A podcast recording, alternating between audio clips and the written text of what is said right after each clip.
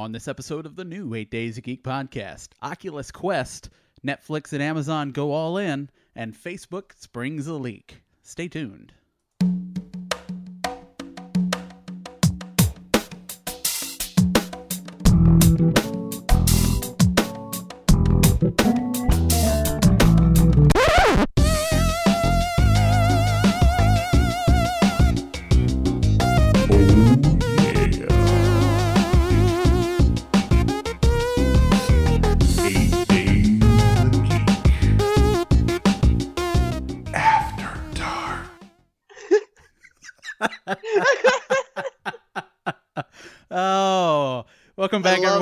Host, Jesse Miller, and joining me, as always, the man who suggested alcohol was not optional on an After Dark podcast, Sean Scott. I loved it. It was great. That was the best intro ever. Um, I am on drink number a multiple of three. I will let you decide which multiple it is. However, uh, I had to have at least one in me in order to do that. Uh, this is an After Dark episode, even though you could be listening to who the hell knows what time. Uh, we are doing this on a Friday night at 8 p.m. because we have nothing better to do with our time. Um, and no one else around. no, no one. No, We're no. so lonely. We were like, "Will you talk to me on Skype?" exactly. Uh, and we're both pretty pretty sure we're going to be murdered by the end of the show because both of us are wearing headphones, completely isolated, in a house alone with our backs to the door. Uh, we'll be just simultaneously just offed halfway through, I'm sure. Uh, so let's uh, go ahead and kick into it. We don't have any blurbs uh, this this episode uh, because nothing happened that was short enough to put in there. So you know, yeah, fuck it. So first thing we're gonna do is Gaming. gaming news. So, uh, I am a big fan of VR. Uh, I have a HTC Vive. I've played with the Oculus Rift. They're both fantastic. Really cool gameplay. Oculus has now announced their next console or VR headset, however you want to look at it. It's called the Oculus Quest, and it's a fully wireless VR headset shipping spring of 2019 for 400 bucks. Um, from what I understand, you do not need a PC for this. No PC, no phone. It is its own game system, all in its own. So you have a headset and two controllers. That's it. No sensors, no nothing. Uh, that's pretty awesome, right? Sure. Would uh, would something like this at a four hundred dollar price point, not needing any power, not needing a powerful PC or a special phone or anything like that, would that get you, Sean, a non crazy ass gamer like hardcore gamer? Uh, would it get you into something like this? I mean, that's a pretty decent price at four hundred bucks for VR. I feel like I'm selling it to you. No. Yeah, I feel like you were trying, and I'll give you the extended warranty for no, free. I mean four hundred dollars, man. Like I don't, I wouldn't even pay. Like I mean, I'd, I say that, but like, did I even pay four hundred dollars for my Xbox One? Like, I'm sure I waited until the Probably prices were lower than that before I even bought one. You know, me, I'm lazy. I didn't get it until like it was been out for two years probably. Yeah, you probably paid 250 300 max. Exactly. Like I just no, I just can't justify spending four hundred dollars on an entertainment system. You know, Okay. four hundred dollars for me is like like that's like television level prices. That's not what I spend on the ancillary devices. Okay. Um, for me, I mean, I spent, I obviously, I spent six hundred dollars on a Vive, so I would buy a four hundred dollar VR headset. Um, the resolution. This was the one big thing that I was interested in. Uh, the article that I have in the show notes, I don't. Uh, yeah, it does say uh, about halfway down.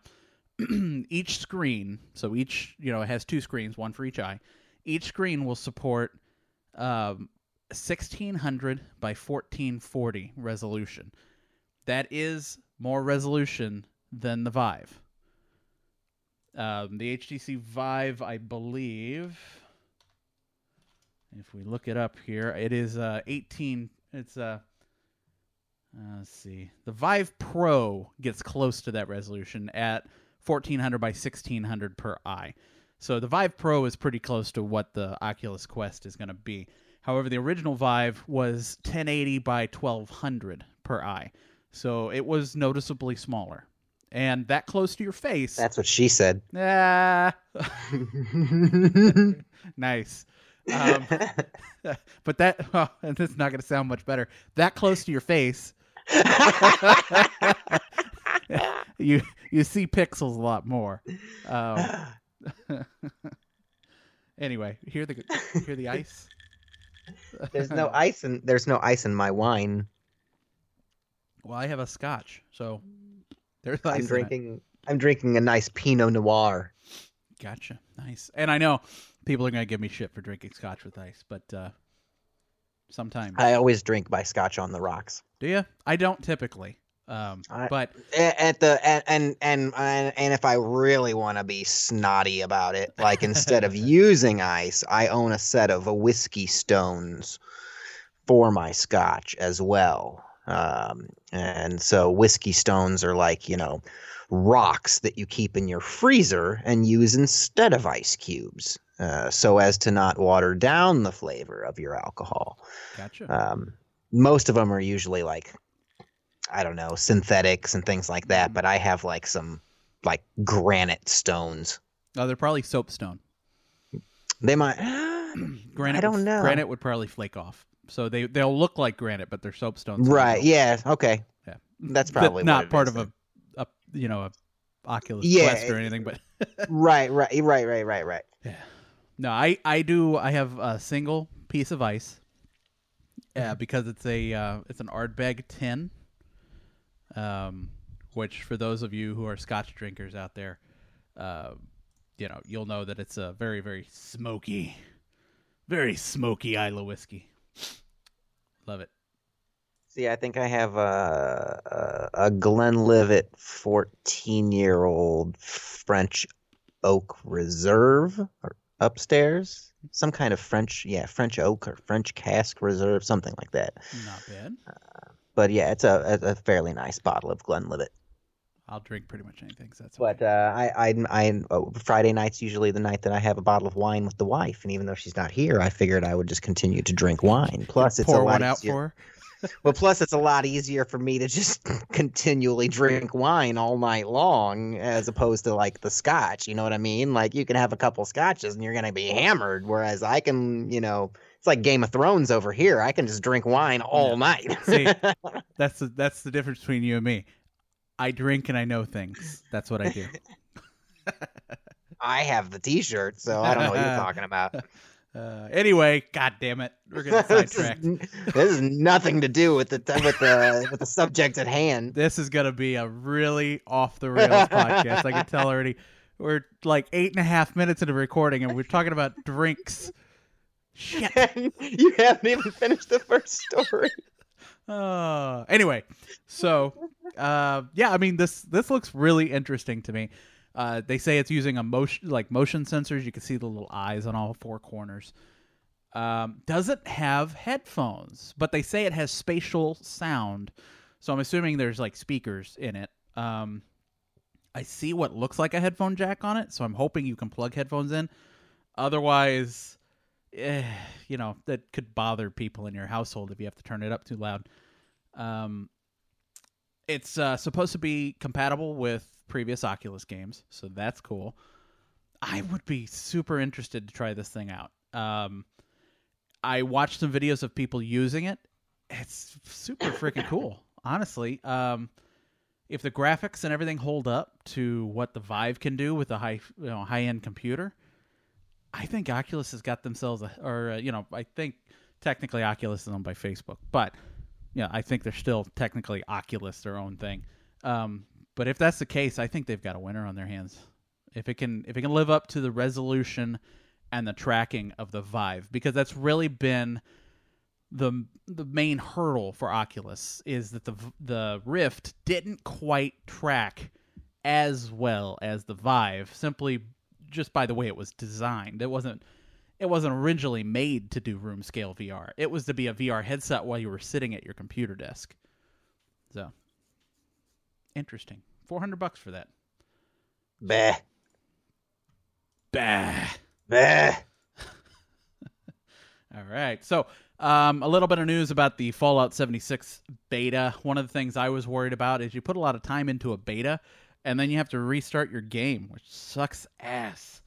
You know, I mean, you put you put any kind of time into a Fallout game and having to restart restart sucks. Does that happen when you do betas for? I've never done a. I've never I've- participated in a beta. I've participated in betas before, not a Fallout beta, but betas in general. And typically, especially ones that are online, that's exactly what happens because they reset the servers after the beta Right. is done. uh, Fallout 76. Oh, is, so okay. So hold on. Is that what you mean? Like, like you participate in the beta and you Uh-huh. spend all this time building up this one particular character or whatnot, and then they reset the servers, like when they launch the actual Mhm. game, and you have to restart. Is that Yep. what you're complaining about? Yeah, exactly.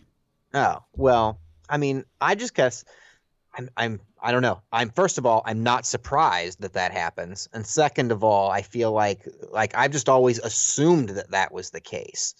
So Yeah, but I don't know. Sean, it sucks. I, yeah, I feel like if you're complaining about it, that's like that just makes you a, a whiny bitch. Like you played the game earlier than everybody else. Like You're here that to was, hear, folks. You're a whiny bitch. Right, that's what you get, man. Like you you signed up to play the beta, like you got to be the fucking superstar stud who knows the game before everybody else and and and not only that, but get to play the game before everybody else. Oh no, you've got to start over. You're you you're already going into it a mile a million miles ahead of everybody else. So, Okay. get over it. Okay. Well, I don't Get have over it. I don't have to, Sean. So meh. Uh, Fallout 76, Bethesda has said that they will keep your progress. Boo. So, um, anything you, uh, anything, any progress you make, anything you unlock, things like that, is going in the beta is going to carry over when the real game hits. Not fair. Not fair at all. Totally fair, because all you had to do to get in the beta was pre-order it. You didn't even have to get a special version. all you had to do was pre-order it. Well, that's pretty lame. So, I mean, you know, if you didn't pre-order it, I don't know what to tell you. Meh. Whatever. Whatever. All right. So, I have to tell you something, Trevor. Oh shit, it's my No shit. Better fucking read It's time for TV quick. news. I le- I leave it to you, Sean. I, I just handed over the, the All keys to my sports car to a drunken.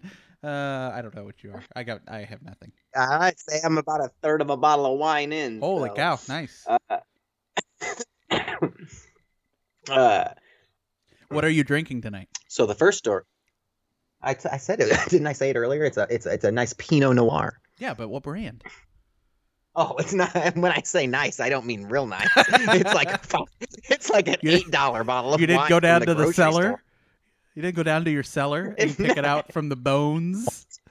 Right, right. Yes. Well, I picked Yeah. a very nice 1890. No, no. It was a- right next to the cask of eight dollar bottle of Coastal Estate from the grocery store. That's awesome. Like I may have a nice bottle of scotch, but I don't have a nice bottle of wine. Uh, it's okay. Uh, All goes the same place. not that fancy. All right, so the first TV story we've got for you is about Hulu. They've ordered a brand new series, the a ten episode series uh, called Crossing Swords, uh, that will be a stop motion animated comedy series from the Robot Chicken executive producers John Harvatine the fourth Ooh. and Tom Root. Uh, Can you say his name in like Nicholas a faux Holt- British accent? what's that? Can you say John Harvatine the fourth in a like a faux British accent for me? Can I do it? Uh, uh, John Harvatine the Fourth was that, or no? That was more of like just like a rich snooty accent. Yes. I don't know if I can Hey, it works that for good me. enough? Yeah, I'll Okay. take that. Uh, take that. All right. Uh, so Nicholas Hoult leads the voice cast of the series, which also includes Luke Evans, uh, and then of course Robot Chicken, Seth Green, and. Breckin Meyer, Tony Hale, uh, Wendy McLendon Covey, Adam Pally, Adam Ray, Tara Strong, and Alanna Ubach. Tara Strong Uh, is in pretty much every animated Yeah, anything. basically every animated thing ever. Yeah. But uh, however, this is stop motion, uh, and and what uh, what it sounds to me it is about basically originally this was ordered a pilot, uh, according to Deadline here, uh, and then now again, like I said earlier, that it will be a ten episode series. Um, what it sounds to me like this is is is like Hulu's um, counterpart to Netflix's Disenchantment. You know that Matt Groening series Uh-huh. Uh, which is like a Matt Groening's, you know, Futurama that is set in more of a fantasy environment instead of a sci-fi environment. Pastorama, that's if what- would. Right. Oh, ooh, zing! That was a good one. and so, uh, let me see what they how they describe this show as crossing crossing swords. If I didn't say it already, is the name of the sh- of, of the show. And crossing swords is about a good-hearted peasant who lands a coveted squire position at the royal castle. His dream job quickly turns into a nightmare when he learns his beloved kingdom is run by a hornet's nest of horny monarchs, crooks, and charlatans. Even worse, Patrick's valor made him the black sheep in his family, and now his criminal siblings have returned to make his life hell. War, murder, full frontal nudity. Who knew brightly colored peg people led such exciting lives? Uh, so, brightly colored peg people, I mean, I don't even know. Like, again, this is stop motion. This is from like the same people who brought you Robot Chicken. So, uh, it's a little different than, you know, the fully animated. Uh, uh, uh, Disenchantment, you know, on Netflix by Okay. Matt Groening. Do a Google search for brightly colored peg people. Do a Google search for Do it. colored Thank, peg- yeah, do it. Thank me later. Hold on, give me a second. My laptop is slow. wow. They're, Right, They're brightly colored peg people. colored peg. I also type slow. People. Yeah. Right. Brightly colored peg. Oh, I ah, see, now it makes sense. Yes. So that's what they're gonna be. Ah, I can see why they would do a show like that. That's what man. exactly. Uh, anyone who's listening, go ahead and Google uh, brightly colored. You know what? I'll actually I'll put a link in the I show mean, notes. it basically, yeah, it basically it, it reminds me of like, uh, oh man, I wish I knew what the toys were. It reminds me of toys we had when I was a kid, uh, that were basically like just little plastic cylinders with like bulbous heads on top of them, you know, and they sat in little cars, and I'm sure they've still got them around now. I just don't know what the name of them is. Uh, but that's what it reminds me of. However, most of the images I'm getting in my Google search are more like, you know, uh, artisanal, if you will, you know, wooden and uh, and and and and you know they all come from the Etsy shop. Like e- literally every one is from Etsy. Go ahead and click here to Google, Sean. Click what? I, I put it in the show notes. Click here to Oh, Google. Click here to Google. Oh, Go ahead. click here to Google. What are you looking at here? what? It's- it's it's a plugin I use called Let Me Google That for you. You're such an ass. I do that to people all the time when they ask me stupid questions. I send them those links. I'm like, just go here; it'll explain it. but I googled it myself, asshole. What the hell? It's not for you, Sean. I just wanted to share that with you. Oh, all right. Brightly colored peg people. Uh, yes. Close that window now. So you've totally taken me off track. This is what I did to you. I know it is, and I'm repaying your ass. uh, all right. So, uh, yeah, uh, it sounds to me like this is, you know, this is their uh, animated series counterpart to Disenchantment. You know, basically uh, uh, a fantasy animated adult series for their streaming service. You know what I mean? Um, do you have any take on the whole story? That's what I always ask at the end of my stories. You never even ask me, really. I You're asked your opinion during it, I, and you just shrugged me off. I don't care about your opinion during it. I'm talking. Yeah, So well, your opinion means nothing to me until I'm done talking. nice, thanks. Um, so it sounds interesting to me, especially after I googled brightly colored peg people and realized what the people are going to look like. Um, well, more than likely, anyway. Uh, what Google thinks. Well, and I'm sure like. if we go back through like the history of Robot Chicken or something like that, I'm sure they have used those brightly colored peg people uh, Oh, yeah. in in in skits before. You Yeah. know, Um, I love, absolutely love Robot Chicken. So I would, I'm totally, I totally want to watch this, and I have Hulu, so it's perfect. Yeah, yeah, and me too. Uh, but my question, and they don't answer that in the article. Not that I saw. It says ten episode series, but when we're talking Robot Chicken and we're talking stop uh, animation, all of the shows are typically like 15 minutes. You know, are we talking a 10, 15 minute season? I mean, that's, That's true. I mean, I can, I can binge watch that in two hours almost, you know, uh, two and a half. So, uh, or is it going to be a full, you know, 30 minute, uh, you know, what are we talking? I, I guess that's the only, that's the only question I have that they didn't answer. Yeah, I'm not sure. Um, if it's 15 minutes, I mean, I'll watch it all, but yeah, it's gonna leave you wanting quite a bit. But then I can only Right. imagine stop motion animation is uh, really time consuming uh, to produce. So That's why all the shows are always yeah. That's why it's always 15 minutes. That's why you know doing a stop motion animation movie, you know, such like a, uh Nightmare Before Christmas or something like that. You know, those those take incredibly long periods of time. But uh, and that's why I'm just curious because there's not a. I don't know if Netflix has. No, I know Netflix does have at least like a little bit of stop motion stuff on there. I, I saw like a I watched like an interactive stop motion thing on Netflix. It was really I think it, I could have swore it was interactive or uh, or uh, stop motion, but uh, it was about like some like trucker rabbit or something like that. I don't know.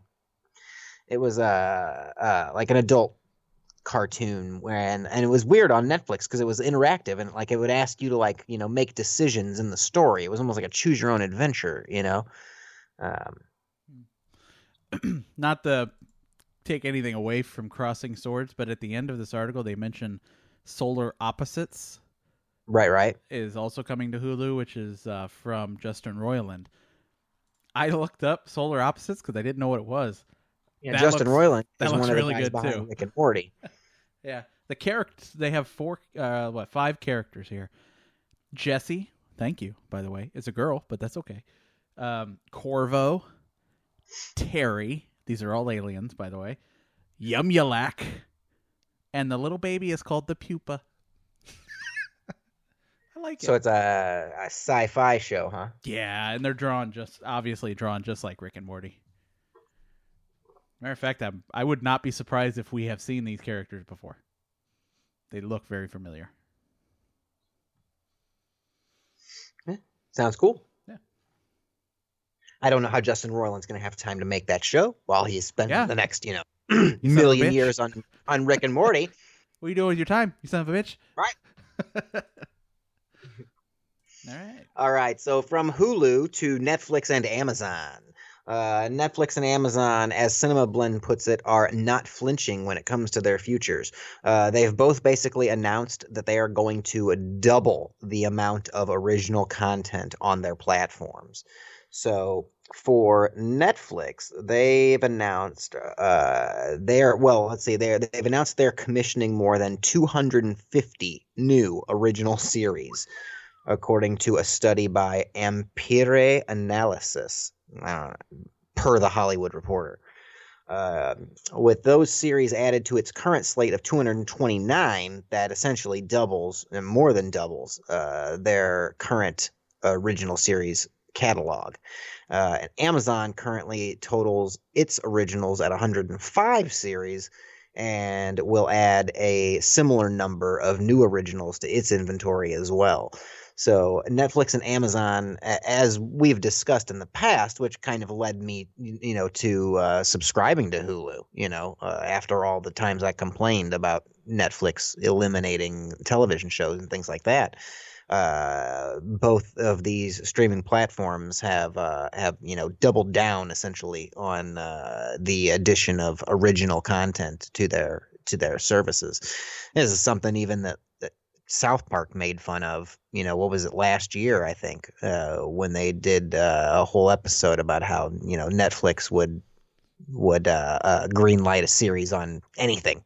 Uh, you know, they had a whole call center devoted to greenlighting TV series for people. So, uh, this uh, this news does not really surprise me. And obviously, as they point out in this Cinema Blend article, you know, the even with Amazon doubling its its original content, it's still uh, streaming or it's still uh, lagging behind uh, Netflix severely. So I'm not a huge fan of a lot of the uh, Amazon original content.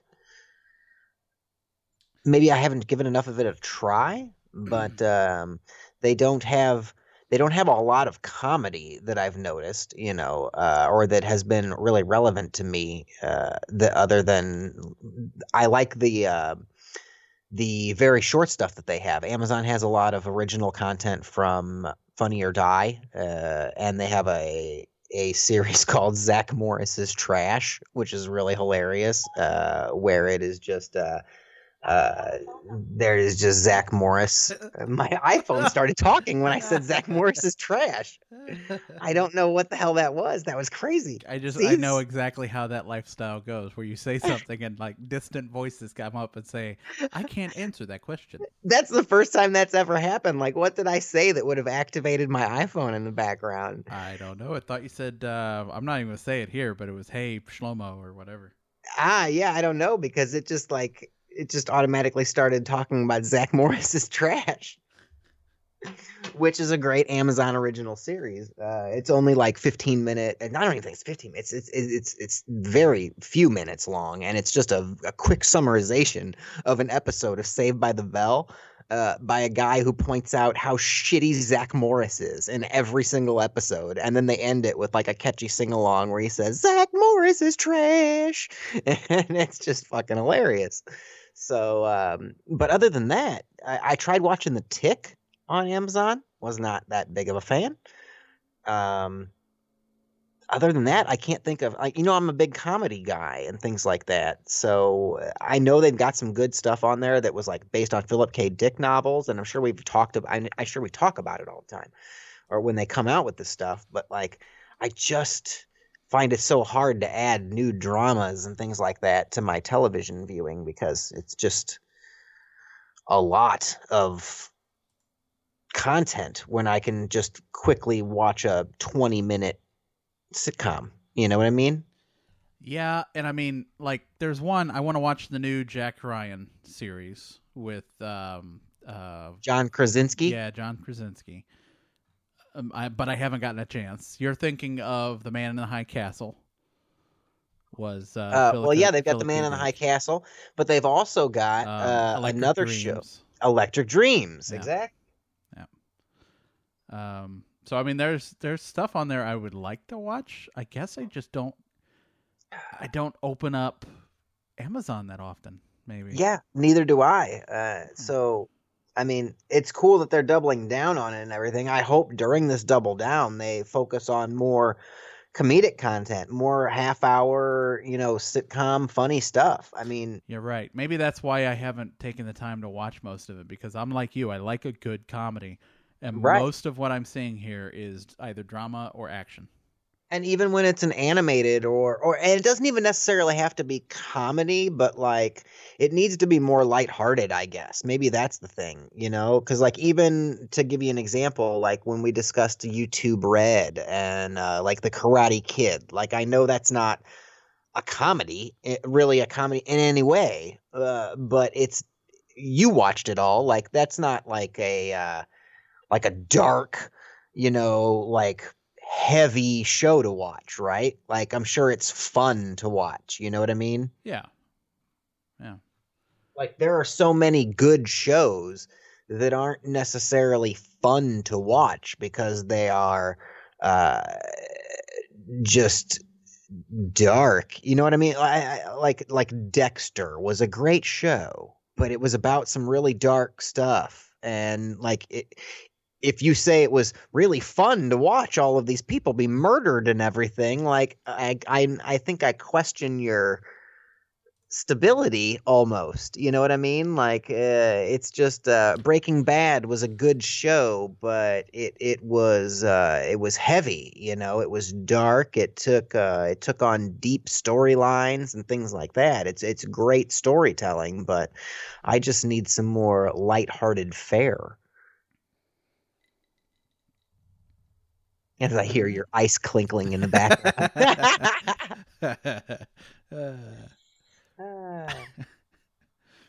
And sadly, you know, like after we just said all that, um, it says that uh, uh, the next paragraph down here in this article says Amazon is angling for a more dramatic slate of new originals. The net- Boo. Boo! Boo on you, Amazon. Uh, having ordered 12% more titles classified as dramas than its chief competition. Man. Netflix is ordering up a slate of programming that emphasizes comedy and science fiction. All right, Netflix, you got me again. Yeah, yeah, yeah. I know who gets my buck. Son bitches. See, like I left to go to Hulu, and they're like, "Hold on, hold on, we've got funny sci-fi stuff over here. We got funny shit. You love funny shit, Sean. Come on. Hold on, and it's in space." Sold. Sold. what's that? The Futurama mean? Shut up and take my money. yeah. Shut up and take my money. Oh man. Okay, so let's see. What else do they say here? Uh, let's see. Yeah, it's really just more talking about the the differ the uh, difference between the the comedies and the dramas and everything like that. They mention your Jack Ryan series down here at the bottom.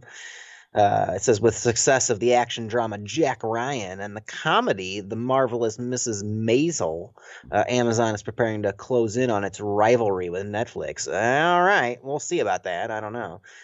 Um, I feel like, like you said, like Amazon is really like an afterthought. In, in Amazon, my- that's the funniest thing you've produced yet. yeah. Uh, you know, when I when I log on, like when we sit down, like on a normal Friday night, when I'm not sitting here with you doing an after dark podcast, uh, you know, when we turn on the streaming services, you know, if we're watching a brand new series of some kind on Hulu, then that's immediately where we go. And and even with me migrating to Hulu, I would still say when I'm not actively watching a, some kind of brand new content, my first place that I go to look for something new to watch is Netflix when it comes to, you know, the two streaming services or whatever. And I also peruse, you know, like my HBO and my my my Cinemax and Stars. I have all of those, you know, through my cable. Um, and obviously I don't get a chance to watch a lot of that stuff, you know, live on television. So I I go through those streaming apps as well. Uh, and honestly, Amazon is probably one of the like very last ones that I go to because it just feels like, and uh, maybe it's the interface like on the app too. You know what I mean? yeah, Uh, Amazon does not have a great interface. not good, not No. good at all. When I and and I'm using it through the Xbox One, and it wasn't good on the 360 either. Nope. And I don't know what it is about it. I use it on But- Roku and it's not great.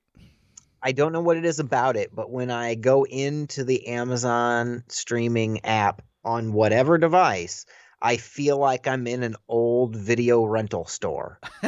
You know what I mean? Like Like, everything feels streaming. right. Not even Blockbuster. Like before Oh, Blockbuster, like, like, the I mean, local and- movie stores. Right, like I know you're a few years younger than I am, but do you remember like before Blockbuster was like cuz like we live in, you know, uh, rural St. Uh. Louis uh and uh and so, you know, I grew up in the suburbs out here as well, and so like I remember before Blockbuster even came around and we had to rent VHS tapes from places that weren't Blockbuster.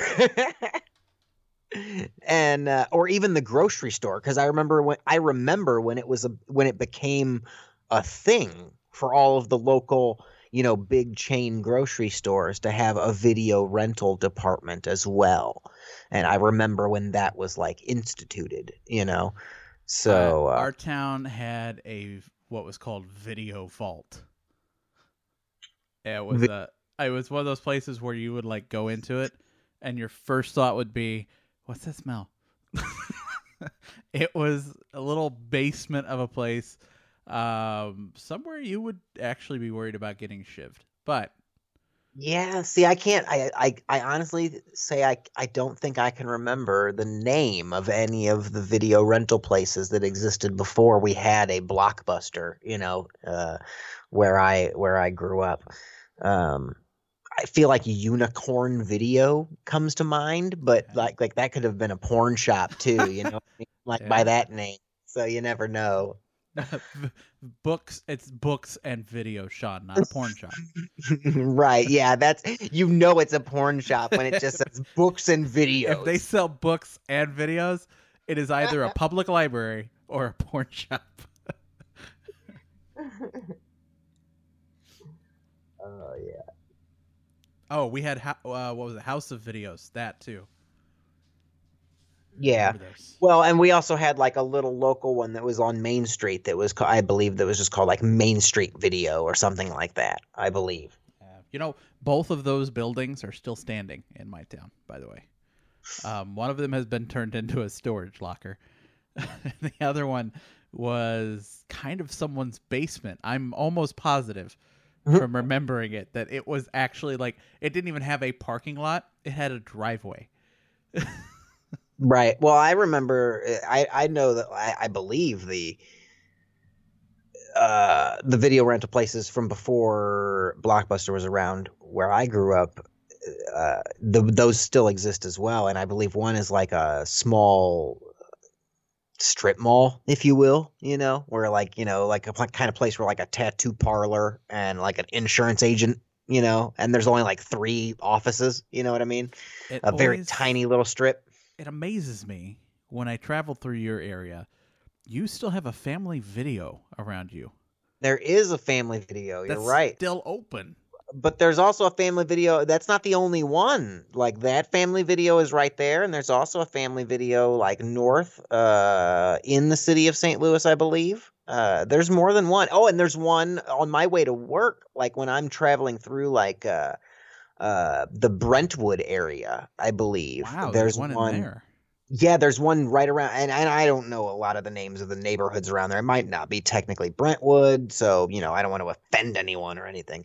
Um, but yeah, I think there's a there's a family video right there around. I think it's on Hanley or like in a plaza off of Hanley or something like that. Wow.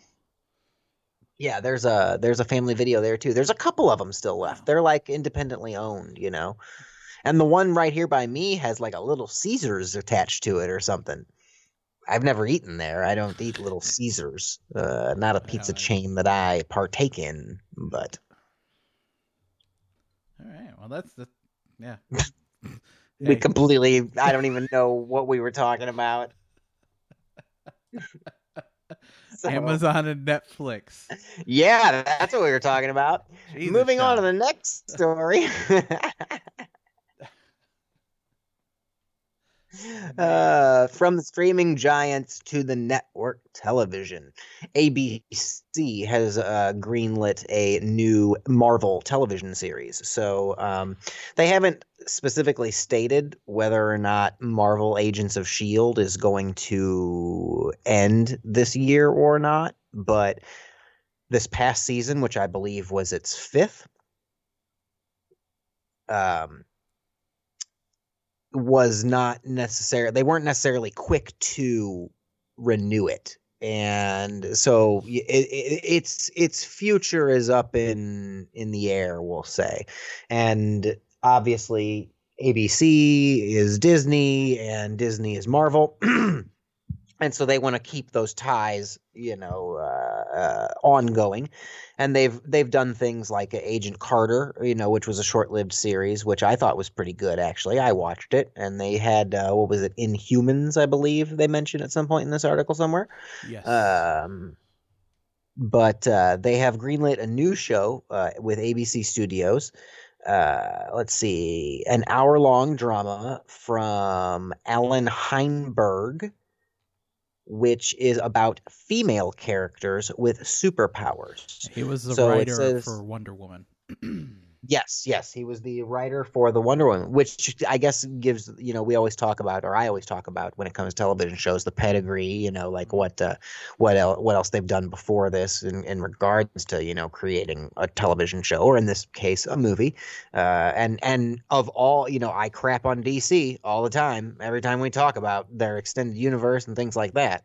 Uh, Wonder Woman was was the only movie that I haven't really had anything crappy to say about. I don't think Yeah, it was very enjoyable. so. Yeah, uh, so that that sounds uh, that bodes well for this ABC television series uh, because it sounds like Marvel has essentially poached a, the only thing that worked for DC. Nice. right. So he is going to write a Marvel television series based on female superheroes. And it says basically that this is going to be lesser known Marvel characters. And uh, they go into a little bit of um, hypothesizing in this deadline article uh, where they say there have been a number of fairly obscure female superhero team ups that have appeared sporadically in Marvel Comics over the years, including the A Force, Lady Liberators, and Fearless Defenders. So, the, obviously, Marvel, as is typical, uh, isn't giving out any details on any of the things that they are creating. So we don't have anything else to talk about other than the fact that they are greenlighting a series based on female superheroes, which is pretty cool. Um, there hasn't been like a female centric.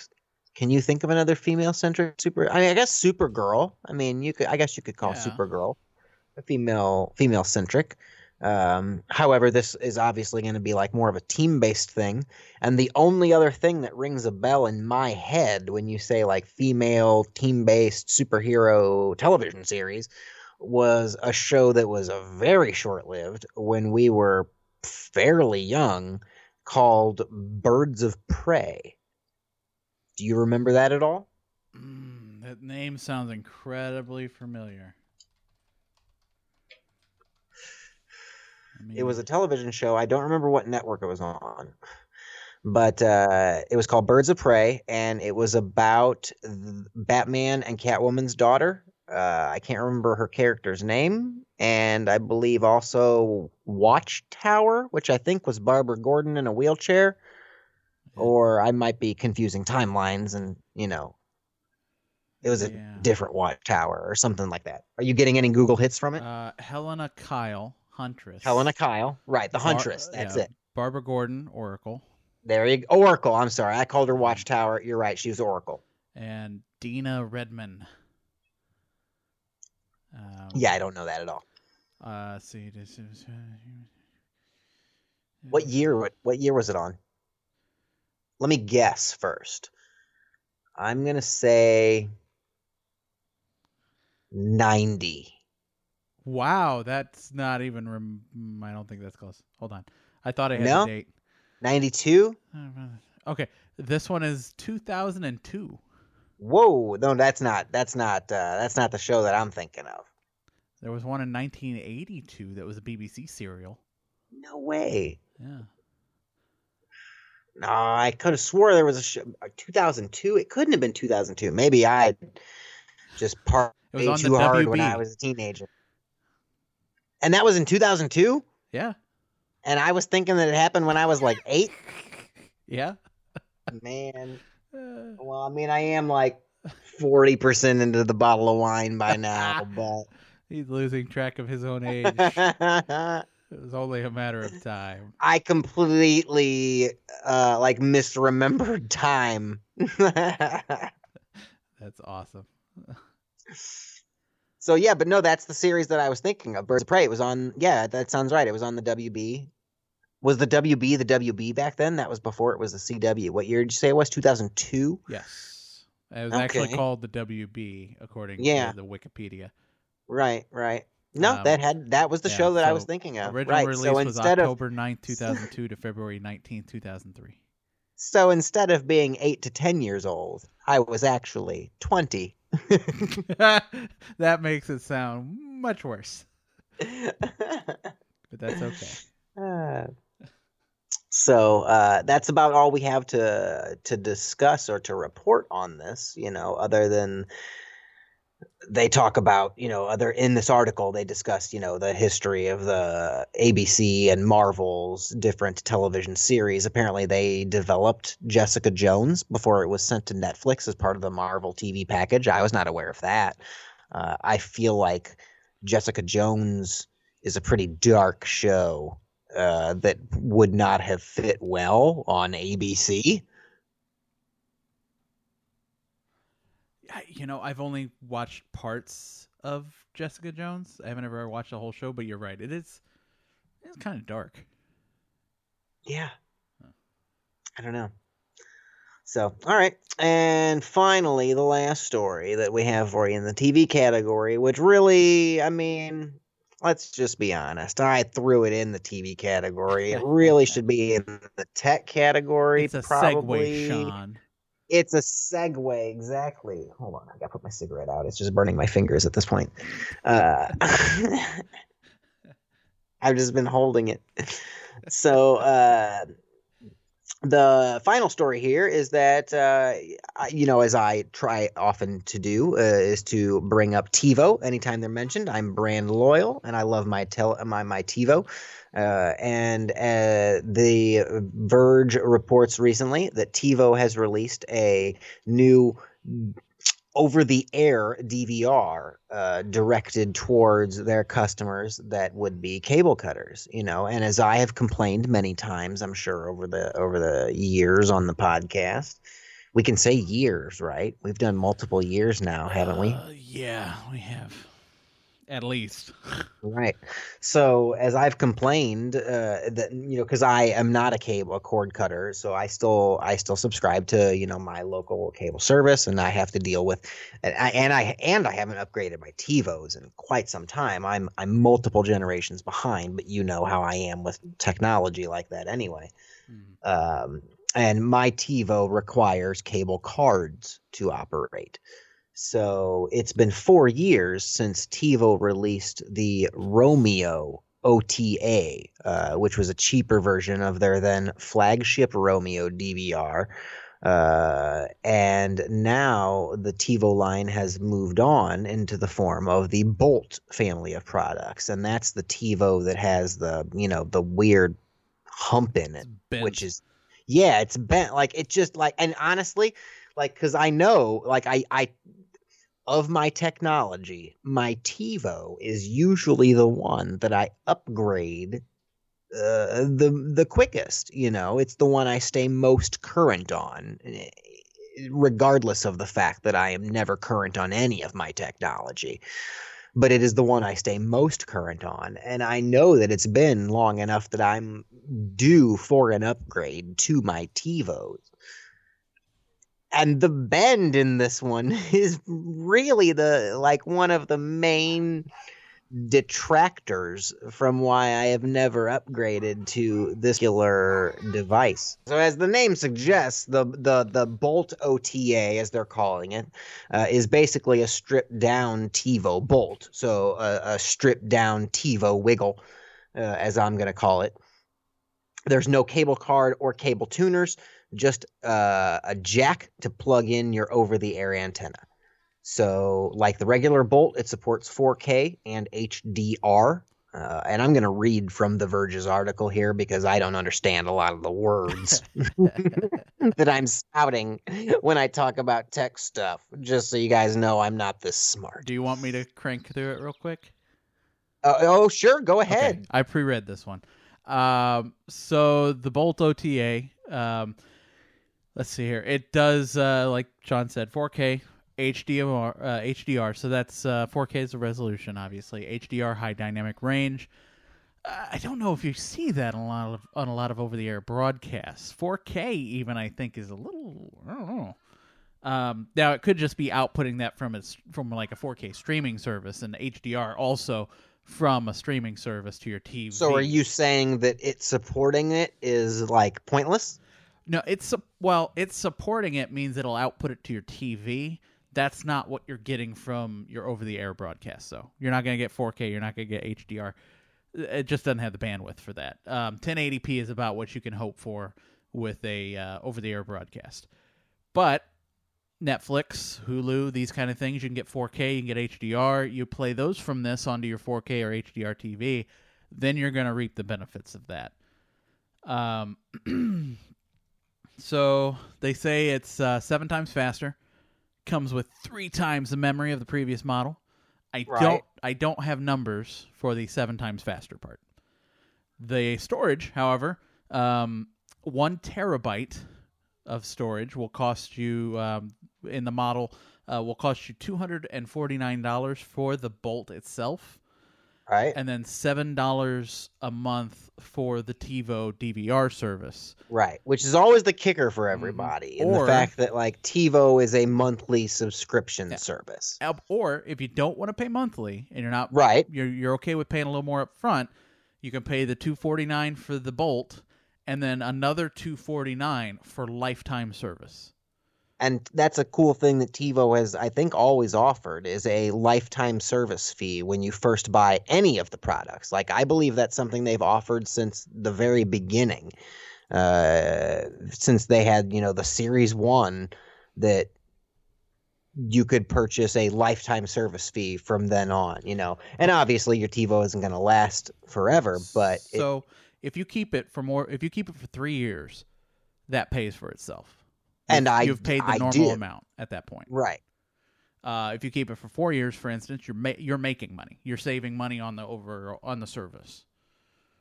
So um yeah, so I mean that's that's I mean that's not bad. Again, like you say the the the kicker for people is always that monthly fee, Right. you know. Now, when you scroll farther down in the article, did you get to the part where they discuss it in contrast with the Amazon Fire recast here? I have, yes. I haven't actually looked. Um, I actually have something about the uh, um, some of the Amazon stuff that came out in my in my section, but I don't think I talk about this. Because they go into a little bit here the difference between you know the the you know the lifetime costs and things like that. Because the Amazon Fire recast does obviously does not have a subscription service. However, at the same time, the Amazon Fire recast doesn't work unless you have a separate Fire TV box or stick.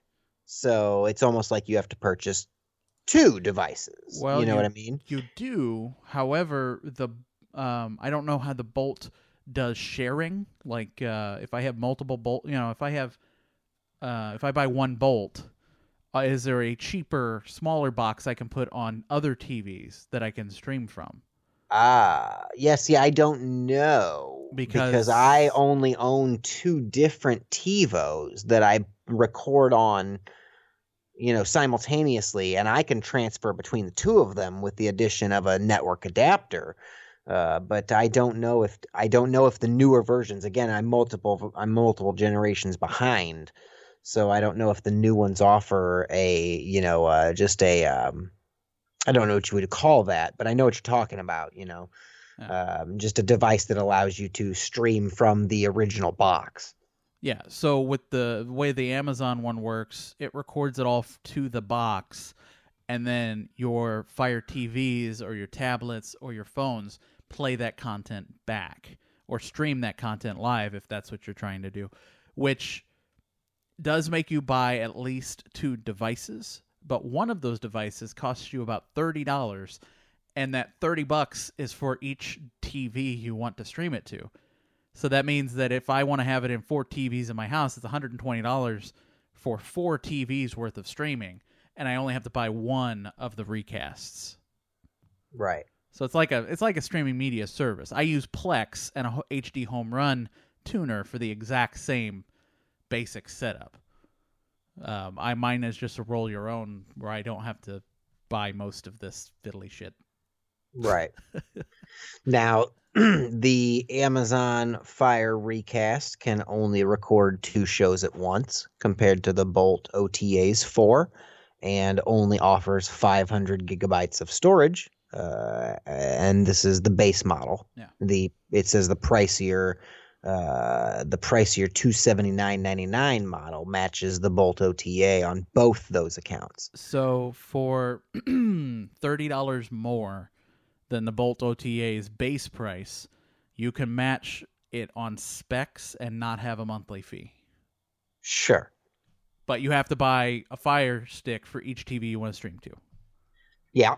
And you don't and you know, I'm there's going to be a difference between, you know, whatever uh apps and streaming services and things like that. I'm sure there's going to be a slight difference between what the two offer. You know, I wouldn't Um, count on it because since you're using a Fire Stick on each TV, the Fire Stick has all the streaming services. It's not the recast. The recast is just there for DVR and streaming over the air. right. So the Fire Well, the TVs TiVo have pretty much every app you could want, really. Okay. Yeah, I mean the TiVo's going to have, you know, all the the the big ones, you know, it has the, the the you know, my even my old TiVo Premiere has, you know, Netflix and Hulu and YouTube and and uh all of the the the big streaming services. Yeah. So what you're paying for here, in my opinion, is whether or not you want a underline bold type TiVo. Because Yeah, if you like the ano- TiVo interface, you're buying a TiVo. Right, exactly. And and that's the thing that has kept TiVo going for all these years. You know, it's not just me. I'm not the only one. You know, they're still one of the they're they're still a huge player in this market, you know what I mean?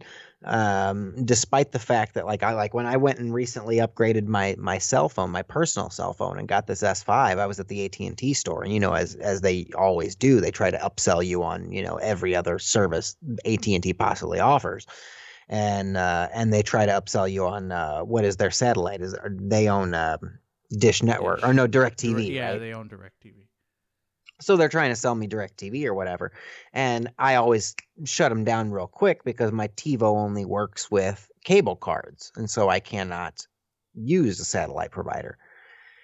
And you know, he shot back at me and like laughed and said that you know he hadn't heard TiVo's name mentioned in however many years, and uh, you know, and to me that would you know if I hadn't already been in the middle of upgrading my cell phone, it's one of those things. It's just like, well, fuck you, dude. You know, like uh, you're like I'm trying to buy something from you, and you're gonna insult my preference in technology or whatever. Uh, you know, like what a dick move. Uh, but uh, you know, I'm I'm too lazy to get up and walk out. I was on the middle of an upgrade, so and it probably wasn't that insulting in the first place, but it's still annoying. And uh, Fuck you, but go on. but go on, Dick. Uh, and then so despite assholes like that, you know, uh, they're still a major player in this market and everything, and they're probably still, uh, you know, one of the the leaders in DVRs in general. So I don't even remember what we were originally talking about before I got off on this rant. Did but take uh, a drink of wine and forget? taken many drinks of wine and forgotten. That's awesome. But they i'm not the only one who uh, you know is sold on the tivo interface. It's what's kept them alive. It's what's kept them a- afloat for all these years and i always preach you know user friendliness. That's why i hate itunes. You know i hate apple products. Like i feel like none of it is user friendly. I don't know why and i'm, I'm sure other people think i'm crazy uh but like i just I, I feel like itunes reminds me of like ms dos 5.0 uh whereas like when i used to have my old zune on my windows phone i felt like it was just super easy and super simple to use you know? Uh so i've always felt the same way with the tivo interface. You know i felt like they've made everything very simple uh shortcuts and very easy to learn um and and honestly you know I, and it's not just me because you'll see it referenced like even though you've never heard their name and things like that like i've seen it referenced on like lots of different sitcoms and uh, i know the simpsons has done it uh, where you know they will make reference like on the show like they'll break the fourth wall you know and they will like fast forward through their own show. Like i bet family guy has probably done it as well. Um, and and you'll see you know where different shows make jokes like that where they break the fourth wall and they fast forward through their own show as if they're making fun of the fact that they're making a bad joke or something like that. And they always will show the like TiVo fast forward bar and they will always make the tuka tuka tuka noise which is like a TiVo trademark and so even though you don't hear their name mentioned all the time, it's one of those things that has always lingered and always hung around. And even though you didn't know there were references to it, there were references to it. And for those of us who've always had a TiVo, we always caught those references, you know, and I always appreciated it when like I'd see that on The Simpsons or or or whatever. Like, and again, I know I've seen it on mo. I know The Simpsons has done it, but uh, uh, uh, I know I've seen it on more than just than just The Simpsons. So Do you think TiVo gets a portion of the money when they do that? I don't know. Like when they play the tuka tuka tuka noise, maybe Yeah. you know, like that may be one of those Mm. things that's honestly like trademarked or copyrighted or whatever the correct terminology is. Uh, so I like when if you actually play that noise, I would not be surprised if they got some kind of royalty out of it. Hmm. Awesome. Okay. All right. Tech news. So, um, Sean, have you ever been making a hot pocket or a microwave burrito, and you put it in there, and you just you just don't want to hit the buttons? I it's just it's beneath you to touch buttons. You want to just say, "Hey, microwave, zap fry this for five minutes." I mean, I have never thought of that until right now. Uh, but to be honest, a hot pocket sounds delicious right now. Uh, at at at about fifty percent of the bottle of wine in, uh, I could really go for like a ham and cheese hot pocket. So yes, I do wish there was a microwave right next to me with a hot pocket in it that I could just say zap for two minutes. Okay. Awesome. Uh, so Amazon has come out with some new doodads. One of those doodads is the Amazon Basics microwave. It is a 0.7 cubic foot, 700 watt microwave, which, by the way, you're about 300 watts short of being incredibly useful. That's okay. That How many watts did they say it was? 700. Yeah, that seems even I think that seems weird. low, like I'm pretty sure like a normal microwave is like 11 or 1200 watts, right? Mine's a thousand, I know. Yeah. So Hmm. that's strange. All right, go ahead. Okay, so um, it works with Alexa. Sorry, I said that. I probably woke everyone out, uh, everyone's echo up. Um, so let's see here.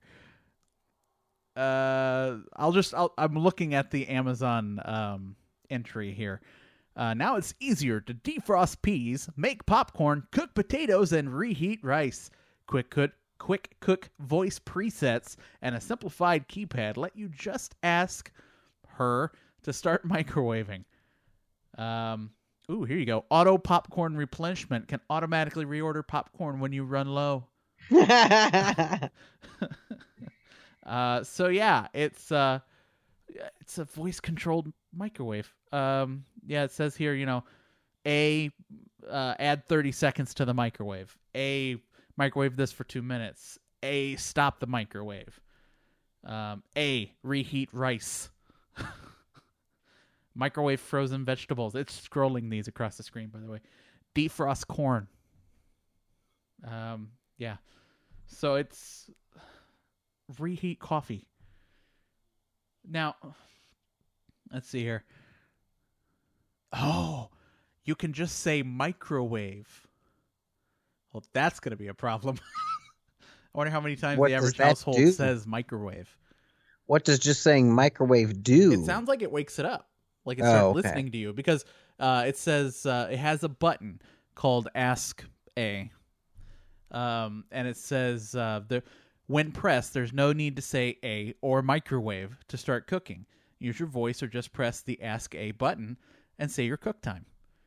Well, if I've pressed a button already, that's just too much. no shit. I want to be able to. I don't even want to have to open the door. I want to set my coffee cup on the counter. The microwave picks its ass up, take picks Walks up it the over. Yeah, sits on top of the coffee cup, and then starts microwaving my coffee. And just gives birth to warm coffee. Exactly, exactly. Now, um, on top of every, uh, uh, you know, and they say it's a simplified keypad. Honestly, it looks almost exactly like the keypad on my microwave, so I'm not sure what they're talking about with that. However, it's 60 bucks. That's not that bad. Or five monthly payments of $12.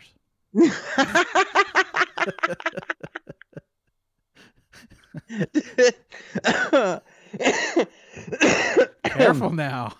I'm sorry. Does it honestly say that? Yeah. It's That's stupid. well, all the uh, all the Amazon products have a 5 month breakdown on their prices. No matter how much. Yeah, because I buy every once in a while. I'll buy a dot, an Echo Dot, and I'll I'll do the five month thing, and it'll be like seven bucks a month or something stupid. All right. You know, just keeps you from having to drop all the money all at once. Okay. Um, another thing, obviously, you know, we've got uh, got to have new uh, new Echoes. Um, let's see, we've got a smart uh, smart plug, uh, which pretty much puts a lot is going to put a lot of people out of business. it's uh never it's kind of an Apple move, uh, where you know everybody's making smart plugs and then they all work with the Echoes, and then all of a sudden the people who make the Echo are like, yeah, let's just make our own. So that's gonna be that's gonna be fantastic. Let me see if I can find.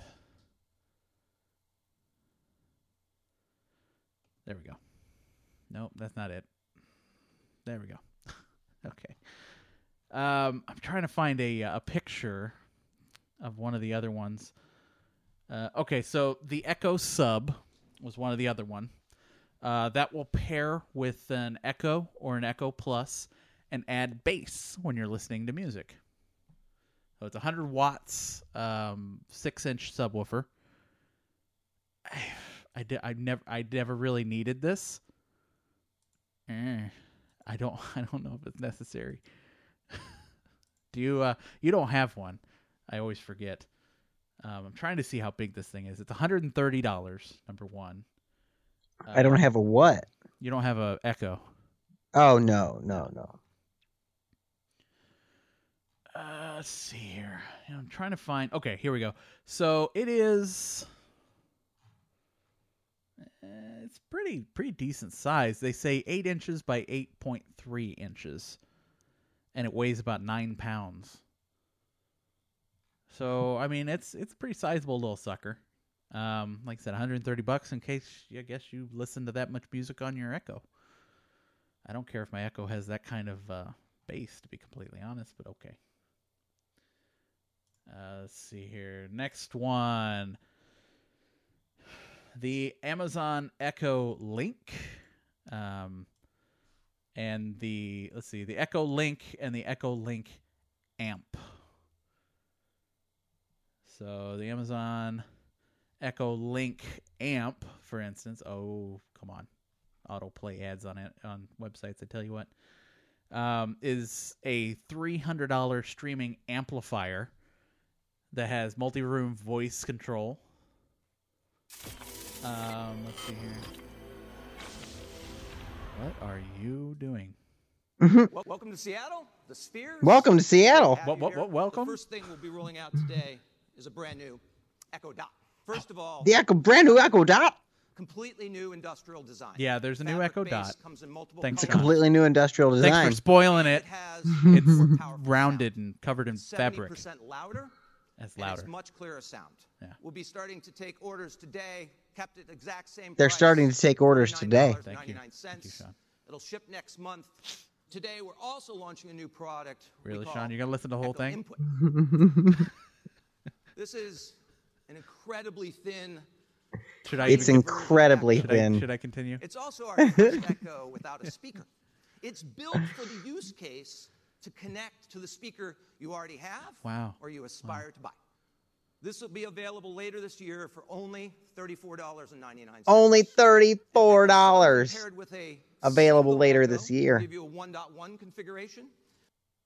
Yeah, I mean that's an Echo Dot. Echo Dots are always that price. So yeah, the Echo Dot got a refresh. It's louder. Uh, it's prettier. It's really, I mean, it's it's an Echo Dot.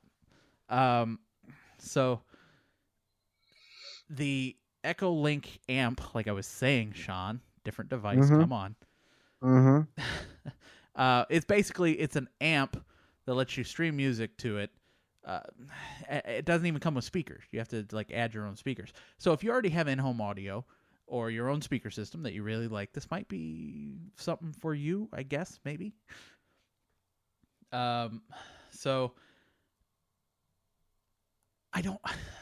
I'm not. This is a very odd uh, device all on its own. I guess it's almost primarily built for people who already have their own systems because you wouldn't need this if you're gonna start building one like from the ground up now. You know, you just outfit it with better echoes, for instance. Uh, let's see here. The Echo Link is come on. There we go. Uh, let's see here. The the link, another one, is kind of odd.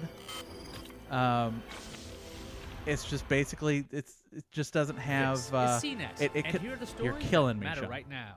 Oh, wait a The minute. U.S. Securities and Exchange Commission has You know what's Elon funny? Musk This whole time I thought that securities was you playing the audio in the SEC background. says Musk misled investors. Are you kidding me? Yeah, it was uh, it was a pop up ad that played in the very corner.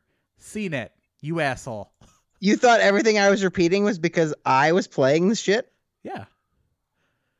I didn't know. I didn't see the ad down in the corner. I was only repeating it because I thought you were making us all listen to the Oh bullshit. shit! No, I don't care about that. I always uh, close those. You're such They a just- doofus. Just, I guess CNET figured out that if they show up at the very top, I close them automatically. so they hit them down in a little corner. You son of the bitches. Anyway, I think you need to push the scotch away at I- this point. the glass is empty, Sean. Yeah, I can tell. No, no more ice. No nothing. Empty glass. nothing but air. It's like my dreams. Empty. So, ah, the Echo Link will basically it's kind of like the Echo Amp, Link Amp, but instead of being um it's being connected directly to speakers, it's more along the lines of you connect it to your AV receiver. So you already have an amp. You just want to add Echo Link Amp uh, horrible name, by the way, functionality to your amp you've already got. Seems very complicated for no reason and very expensive. I don't know. Those two products, eh, unnecessary. All right, let's see here. Uh, the next one is the Amazon Echo Input. The Input. Um, so this one sounds again sounds kind of superfluous. Now i'm going to stop the ad this time. Because i see it loading. There it is. Bam. I usually have my computer audio turned off to where you can't hear what i'm listening to. So that's why i didn't another reason i didn't really catch it. I'm sorry sean. Hmm you're not as much of a piece of shit as i thought you were. I can't believe you thought I was playing that BS. well, you know. Um, so it's basically an audio only dot, sort of. Uh, again, it's in a weird spot. Uh, thirty-five dollars, and it's designed to connect to whatever speakers you want to connect it to. It uses Bluetooth and the three point five millimeter uh, analog audio connection to hook up to speakers, and the the speakers will need to be powered by themselves. This is not an amp of any kind. So, you know, if you have a Bluetooth speaker, it'll hook to that.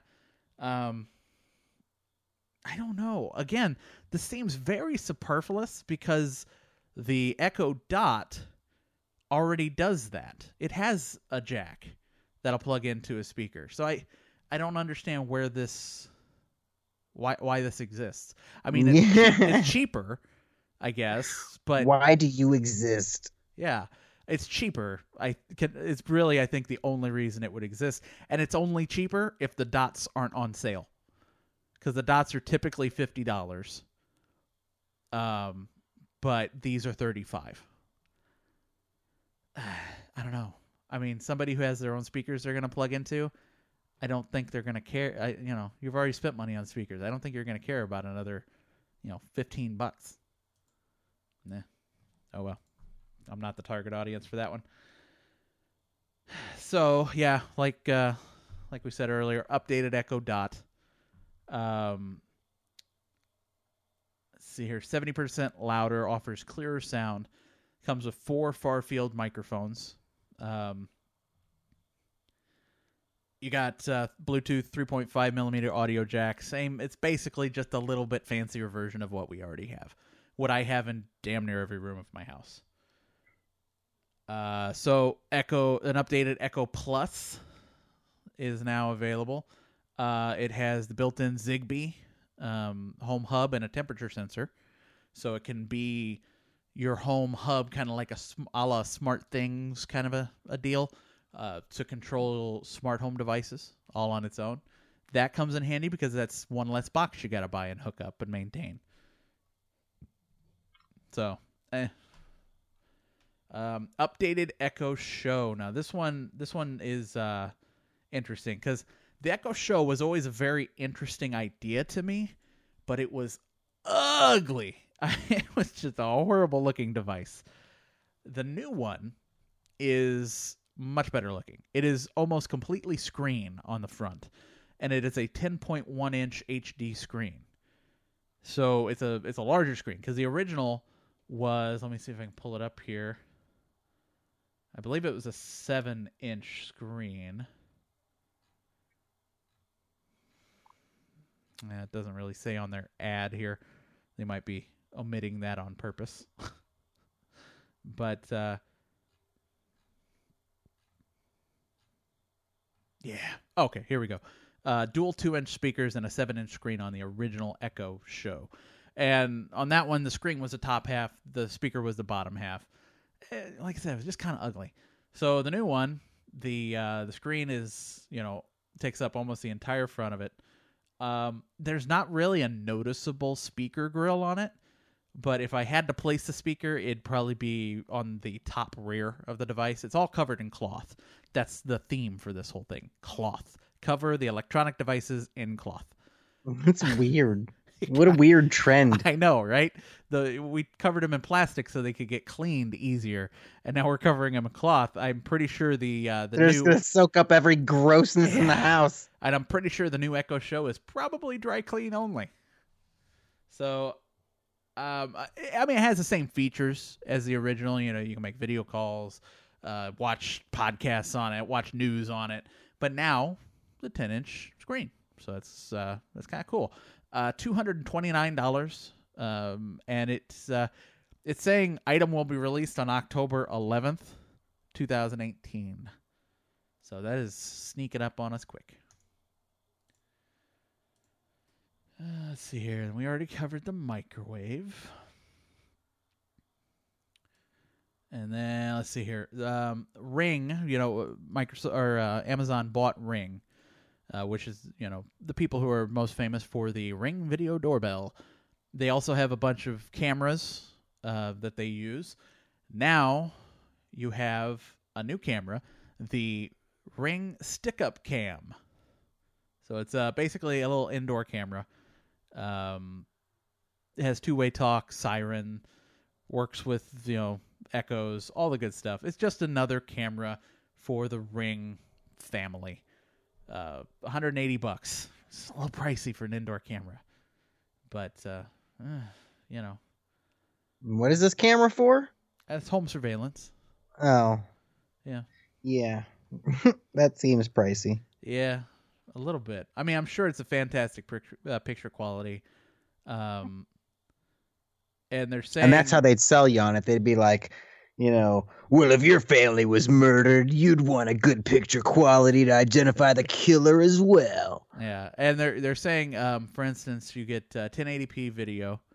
Um, you get power through either a plug-in, uh, so like a regular outlet, um, or power over Ethernet, which is kind of nice uh, if you have Ethernet through your house. Um, and they say versatile mounting options, mount it inside or out on any flat surface wall or ceiling. So it is it can be an outdoor camera.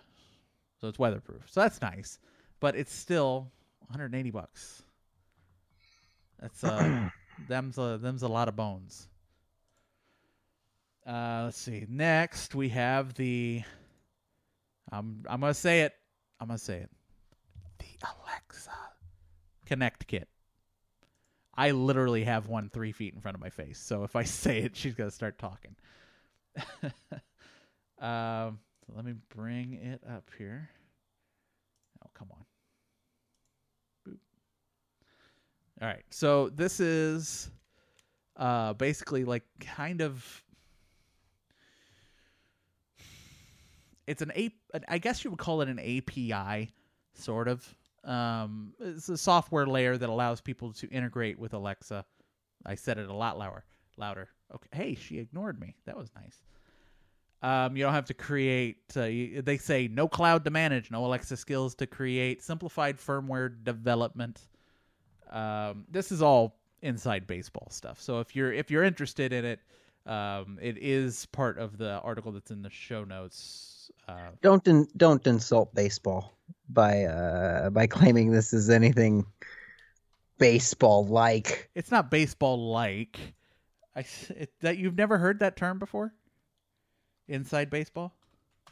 I mean, I can infer your meaning, but uh, I don't like it. Don't. In- I still feel like you're insulting baseball. Okay. You're not allowed to use that phrase. I don't think I'm gonna let you tell me what I can do and what I can't do. Who's in charge of this podcast? I'm pretty sure it's me. I'm pretty sure it goes. I'm your host, and then I talk about the schleb who puts up with me for a couple hours every couple weeks.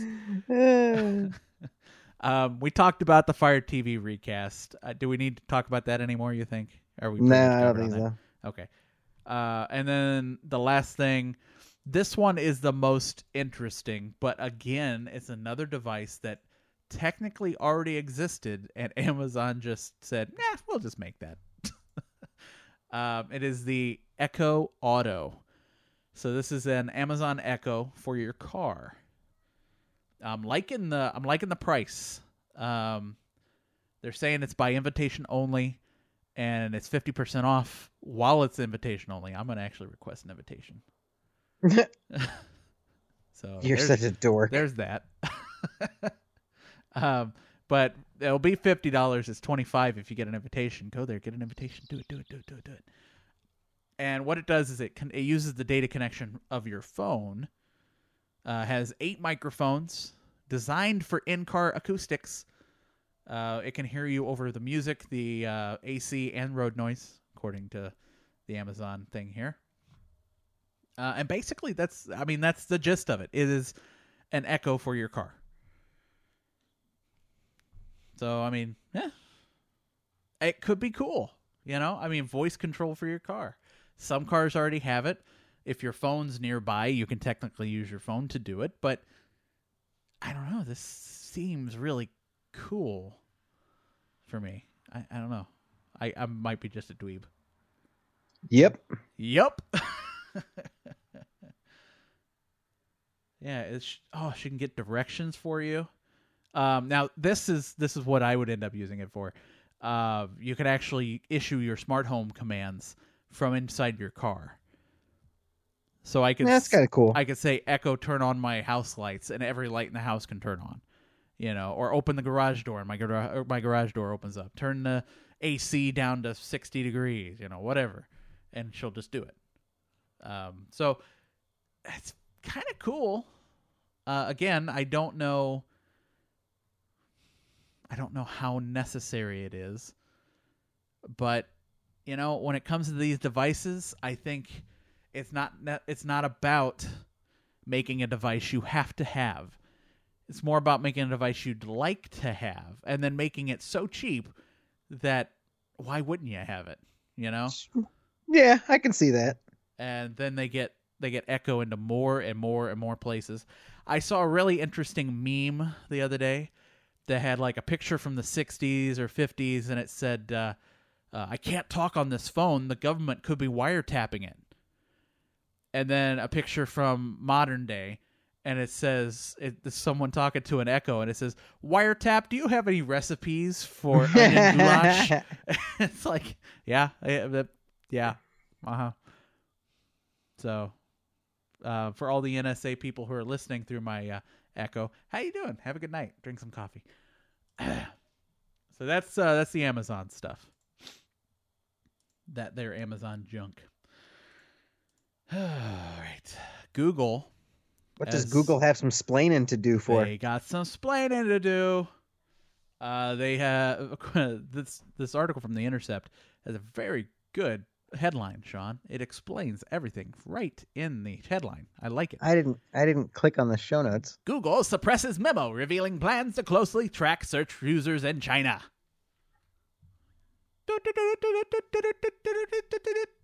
Anyway, uh, so Google bosses have, according to uh, Ryan Gallagher and Lee Fang, uh, forced employees to delete a confidential memo, memo circulating inside the company that revealed explosive details. Explosive about a plan to launch a censored search engine in China.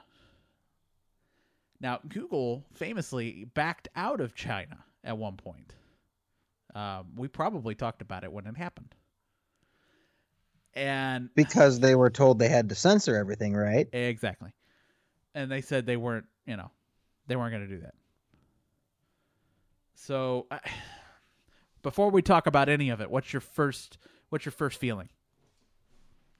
And we'll compare. Uh, I mean, I guess it really doesn't surprise me that they thought about it or had a plan for it. I mean, that's just good business. They didn't implement it right. Not yet. Oh, you, oh, so okay. So I was kind of looking at it as that, like, you know, this was like the the plan they had in case they were going to acquiesce to China, uh, but instead they chose to give them the middle finger. Uh, but you're looking at it as it like, or maybe it's being reported as uh, that this is a plan that they have for the future uh, i- i- and that they plan on after giving the middle finger, they plan on now acquiescing in the future at some point and creating a a censored search. So what I'm going off of is in this article. It says on August 16th, two weeks after the Intercept revealed the Dragonfly, Dragonfly plan, Google CD, CEO Sundar Pichai told the company's employees that the China plan was in its quote early stages and exploratory. Ah, okay. So he even said it. All right. Yeah. So my question is not even necessarily um, this particular situation. Um, you know, Google in Google in particular. In general, search engines, uh, infrastructure providers, social networks, all these things. There are two ways to look at it in my mind. If you're doing business in a com- in a country, you have to abide by that country's laws. However, do you take the moral high ground and say if your laws don't agree with our more, you know, our our ethical decisions, our morality, we're just not going to be in your country. Like Google Right. said in the past. Yeah, I mean, and that's up to the business. I mean, it should be up to the business to make that decision, and then up to the consumer as to whether or not they want to patronize that business that takes that particular moral stance. That's why I don't eat a Chick fil A. Fuck them. That's a good point. That's why I don't eat a Chick Fil A. so, uh, yeah, I mean, this is I don't know. I mean, and it's it's one of those things where it's not just a censored search engine. They're also talking about apps for all the mobile platforms that would require users to sign in and would be tied to something like their telephone number, to where their all their searches, all their activity would be trackable by the Chinese government. Right. I mean, the Chinese government's going to knock off dissidents every chance they get. That's just Yeah, the way the yeah, government is in that country. So That's su- that's that's supremely shitty. yeah. By the way, um, happy uh, New Eight Days of Geek podcast gets, podcast gets banned from China Day. As if we weren't already. I'm sure we've said something about China that has gotten us banned long before this. uh, so I I don't like this. I do not like any idea is that are basically to split the internet in two. There's going to be the China internet and everybody Right. else's internet, and that's that can't happen. That's not good. yeah, no bueno, man. Or as Deadpool says, "Donde está la biblioteca?" Where's the library? No, it literally translates into, "I don't bargain, monkey fucker." no, it doesn't. It's in Deadpool too. It's fantastic. I know, I know. And if you get the extended version of that, he says it multiple times in completely inappropriate situations. like before he takes out a bunch of uh, uh, yakuza bosses with two swords, he just says "Donde está la biblioteca" and starts slicing people into pieces. I like Deadpool. Uh so anyway, yeah, I don't I I was uh I was applauding Google for pulling out of China. The, I mean, I understand. It's a business thing. You you have a fiduciary responsibility to the business first. And if and China is not a small market. It is huge. So I understand them having to have this kind of a plan, but I don't know, man. I don't uh, I don't agree with the way their government is, and as such, you just you kind of hope that your your dream companies, you know, I put I put so much faith into Google. You hope that they kind of share the general ideas that you follow along with, and sometimes it's just not good to meet your heroes. All right, so one thing was missing from Apple's announcement that I was really hoping we'd hear about, and we didn't um, when it happened in September there. Well, this month. and that is uh, iPads. New iPads. I wanted a new iPad so bad. Um, especially the Pro.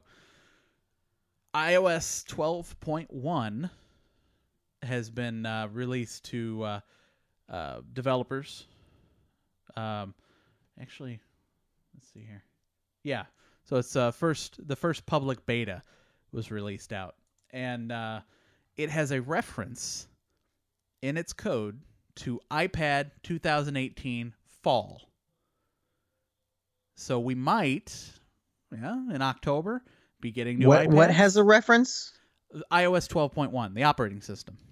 So Oh, we're on okay. iOS 12 right now, but iOS 12.1 has been put out in public beta for beta testers, developers, that kind Right. of stuff. And if you tear apart an iOS image, you can see what devices you know it's made for and what devices it can run on, and kind of references to all those uh, code names and product names. And Sure. one of the ones referenced in 12.1 is iPad 2018 Fall. So that would be fantastic. That's that's really all there is on that one. I guess that Yeah. probably could have been a blurb, you know, um, it'll, it'll be it'll be awesome uh, if we get some new iPads. There's some things people have been saying that I'm not completely kosher with, um, as like rumors for new iPads, like bezel-less things. I don't think you can have a bezel-less iPad. Um, What I don't even know what that word means. it means the screen goes from one Oh, edge of the phone to bezel the other. less. Yeah, gotcha. bezel-less. Yeah. Yeah, I thought you were saying like something like basilisk, like from Dungeons and Dragons. The bezel-less iPad. There's a basilisk in here. Oh shit! You're gonna turn me to stone. Uh, Medusa powered iPad Pro coming to you in fall. So yeah, I mean that'll be cool. Hopefully uh, that happens. Basically, this is more uh, less an announcement that you know it ha- that that reference is in there as much as it is me warning you not to buy a new iPad anytime in the next like two months. Wait and see. Mm, all right, so uh, Facebook they had a little problem. Um, and I I only say little uh, because it's in, I guess in um, it's relative to the overall size of Facebook's user base, Right. It was only like 2.5 percent or Yeah. something like that. but it's 50 million. Right, but that's 50 million people. yeah, so 50 million Facebook accounts have been affected in a massive security breach, and this 50 comes million people got their shit hacked. Yeah, and this comes from Gizmodo. Um, so they confirmed in a blog post, and it would have allowed attacker, attackers to take over the accounts of affected users, as well as log in to external sites using the Facebook sign-on feature that most sites have. Um, they are saying the full extent of the attack, however, remains unknown. Wonderful. um, so it was basically a token attack. So they would have the tokens, and the tokens would allow them to log in as you into you know whatever they. What are want. tokens? I don't even know that term. Like Uh, I read this article today and I was like, I don't even understand what tokens are. So a token, um, once you log into a website, typically, you know, if you leave the website and then you navigate back to it, you're still logged in. What that is is when you logged in the first time, it loaded a token into your browser, a little snippet of encrypted code. Isn't that like a cookie? A kinda, kinda, but this one's specifically security minded, so they call it a token because it's got a little more security around it. Uh, but using that token, you can literally just sign into anything if you know how to push that token to the website, because that is the temporary replacement for your username and password. It's a very important thing to not let just you know fall out of your ass while you're surfing the web, Facebook. so um, they have basically reset. Um, I'm trying to see. 50 million users accounts. Well, no, they didn't reset. Uh, let's see here. Okay. Uh, see. Zuckerberg. No, they did. It the said that like if you if you were one of the 50 million affected, then they like they they didn't like reset your account, they but like your you were yeah, like you had to like you would have to log back in. Like most people just you know open their fa- their Facebook app on their phone and they're already logged in, and it was saying that like if you opened it, you would have to re-log in. Shall we see? Um, no, my Facebook just opened right up. I must not be Yeah, one of the so did- fifty million. Woo! Nope, mine did too. I I have not had to log in, so I must not have been affected. That is exciting. Okay.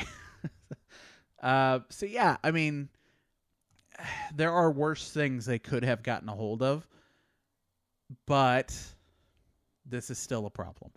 Um, as with any breach, yes, it wasn't your username or password that got hacked, at least that they know of now.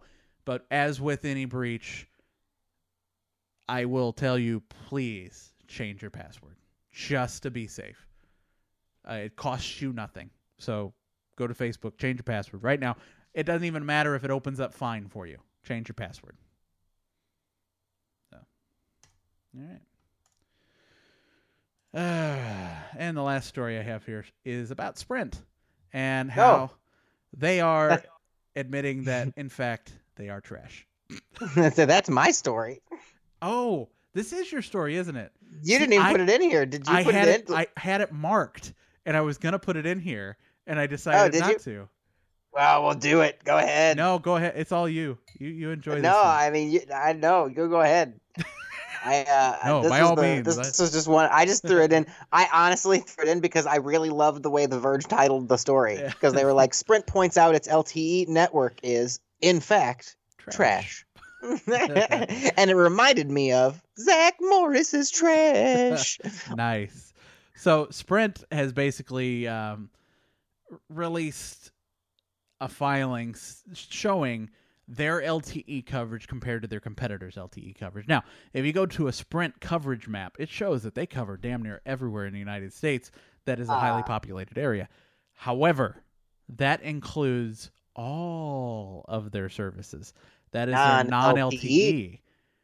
So if you take just their LTE coverage, it is a completely different story. It covers very little.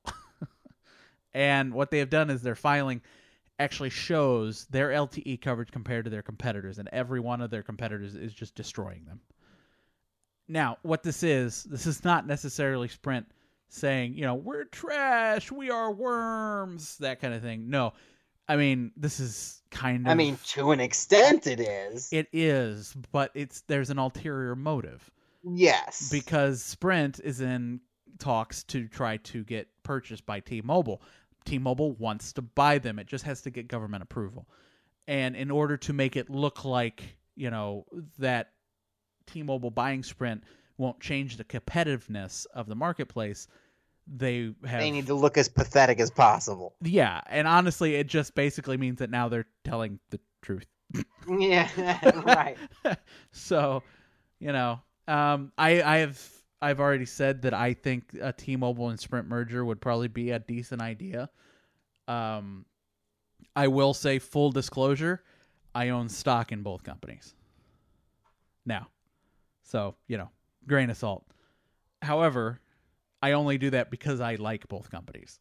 and I, I I'm a horrible I'm a horrible trader to be completely honest. because I only buy things I like rather rather not you know not dependent on like if they gain money or are worth anything or are losing money. I've lost so much money doing it, but it's like you know I really like GoPro. I'll buy some of that just to know that I own a piece of that company, and then GoPro like loses ten dollars a share. so that's basically what my uh, stock experience has come to. Uh, so you sound really good at it. no, I suck. I am just bad at it because I I sh- I buy according to my you know, my likes and not any kind of marketable research. So, but you know, so they're like I said, they're basically just trying to make sure that they put as much truthful information out there that looks bad in order to make themselves less threatening. Um, you know, look small and weak and feeble. So, um, I mean, it's not a lie. You know, they're not lying. It's not. It's not fake. Their LTE network is in fact trash. so I I th- I don't see anything wrong with this really. Um, it would just be nice if they would tell the same thing to their customers. You know, which I'm sure if you go to this uh, coverage map, um, let me see if I can see if this link takes me. Okay, it does take me to their coverage map. Let's see how they how they say this. Okay, so if you look at data, that one that's uh, in the show notes that's a big map of the United States with yellow everywhere is just when you pick data on their uh, on their map legend. Now at the very bottom, it says you are viewing coverage that includes sprint coverage and roaming. And roaming. It says nothing about this being it's just data where you can get data. There's no way for me to say I just want to look at LTE. right. You either have coverage or no coverage. you know. So and let's see here. Yeah, it does I not nowhere that I'm clicking on this site does it give me an option to to edit or to uh, sort by 3G, LTE, 2G, whatever. Uh, so yeah, it's a little misleading. So Sprint, maybe put that on your site, and that would kind of help your case a little. I'm just saying. Okay. And now time for movie news. Now it's time for movie news. Yes, it is, old timey announcer man. so, um, Joker. We've talked about this movie before. I forget who was in the running for it. Um, I know. I think we talked about uh, Leonardo DiCaprio at one point. Um, there was somebody else. I don't As long as it's not Jared Leto. Yeah, yeah, that that would not be good. Uh, however, one person I did not think of at all that mm, could be kind of interesting, Joaquin Phoenix. So, Uh, he's crazy, man. what the Joker's nuttier than squirrel turds. Mm, yeah, I guess you're right. it kind of but- worked, but then again, Jared Leto is crazy, Right. and his Joker was a little much. Yeah, I don't know. I don't know. Um, it, it could definitely go both ways. um, so basically, Joker is a standalone adaptation of the story of um, Joker's origin. Now, I have said multiple times I don't like particularly the idea of telling the origin of the Joker because our modern day Jokers, and I mean, the Joker does have an origin story from um, the original comics. You know, uh, I forget what the actual title of the comic was. Uh, it was like the last laugh, or uh, yeah, I can't remember. It's in this article actually somewhere. Um, but you know, while he does, while the old comic book Joker did have a origin story, I like the fact that, for instance, Heath Ledger's Joker he always gave a different story. Exactly. So you know he was lying. You know none of those were probably true, or maybe one of them was true, or maybe all. You know, it's they took pieces from each one. I like that uncertainty.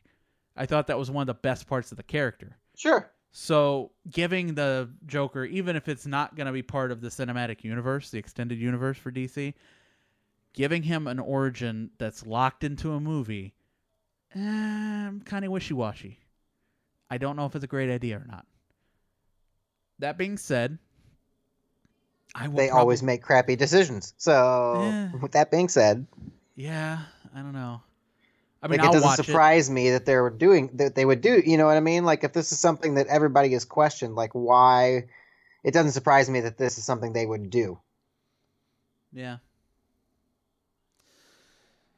I don't know. Um, it does say here that uh, Phoenix's Joker is following in the footsteps of Heath Ledger's Joker from The Dark Knight by wearing clown makeup. Um, so it's not going to be the uh, Jack Nicholson fall into a vat of chemicals Joker, uh, which was the original way the Joker. Um, Right. Yeah. Okay. Here we go. Uh, the Joker's origin origin story depicted in The Killing Joke. That's The Killing. Joke. Yeah, yeah, Killing yeah, Joke. yeah, yeah, yeah. Um, That's a great animated film, by the way. yeah. So, I have not watched that yet. Oh man, it's that's some dark shit right there. Yeah. Like he really fucks with uh, Barbara Gordon. Yeah. So that's this is talking about the uh, 1988 DC Comics graphic novel, The Killing Joke. Hmm. Yeah. Okay. I'll have to put that on my list to check out. So, let's see here. Uh, the movie is said to be a character study in the vein of Taxi Driver and The King of Comedy. Um, this version of the Joker is originally a man named Arthur Fleck, who is reportedly a stand up comedian that turns to a life of crime after being ostracized by society. Meh. So uh, they're saying here that the only other character from the comics who has been announced so far is Thomas Wayne, who's running for mayor and being depicted less sympathetically than usual. You know, because we all we all are for Thomas Wayne. We're like, oh, he's a stoic. He's he's trying to help the city. Oh, he's an amazing person. Oh, but he's dead. But all those other things. Uh, so Oh, I'm apparently, sure he's just like Oliver Queen's dad, like in that whole storyline. You know, like I'm sure he was portrayed as a good guy, but in in reality, I'm sure he did a lot of shady shit, just like everybody else who ran the city. they you know? raping everybody. Yeah, that. uh, so I mean, I don't know. I like that they're not tying it in with any other DC movies. You know, they're not part of, making it part of the extended universe. It's its own thing. That I think is the only way you're going to be able to have a movie like this and have it be good. You know, um, and maybe that's what DC needs to do. They need to stop with the the Justice League and all of the movies that have just falling out of their butt afterwards, you know? Um, maybe they need to stop trying to make crossovers. Stop trying to be Marvel. Be DC. Get me Tim Burton's freaking Batman, you know? I mean, Tim Burton's Batman, who did it have in it? It had Batman and a Batman villains. That's who it had in it. Uh, Superman was nowhere to be found. Keep Superman his own goddamn movie. you know?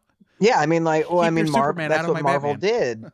I mean, that's the thing is that like they tried to, they tried to jump the gun. You know, Marvel had built this thing going back years with their solo movies before they started doing, you know, the team ups and things like that. And uh, and and DC tried to be like, oh, we can make two movies and then everybody gets together. And that's just they just they just rushed into everything. And they rushed everything, even solo movies. Let's see if I can find. Um, yeah, so the Marvel Universe timeline. I think the what what was the first one? It was Iron Man, right? And then the Hulk. Independent.co.uk. Don't you dare start playing that video ad. You son of a bitch. I want to say it began in like 08 So with Iron Man.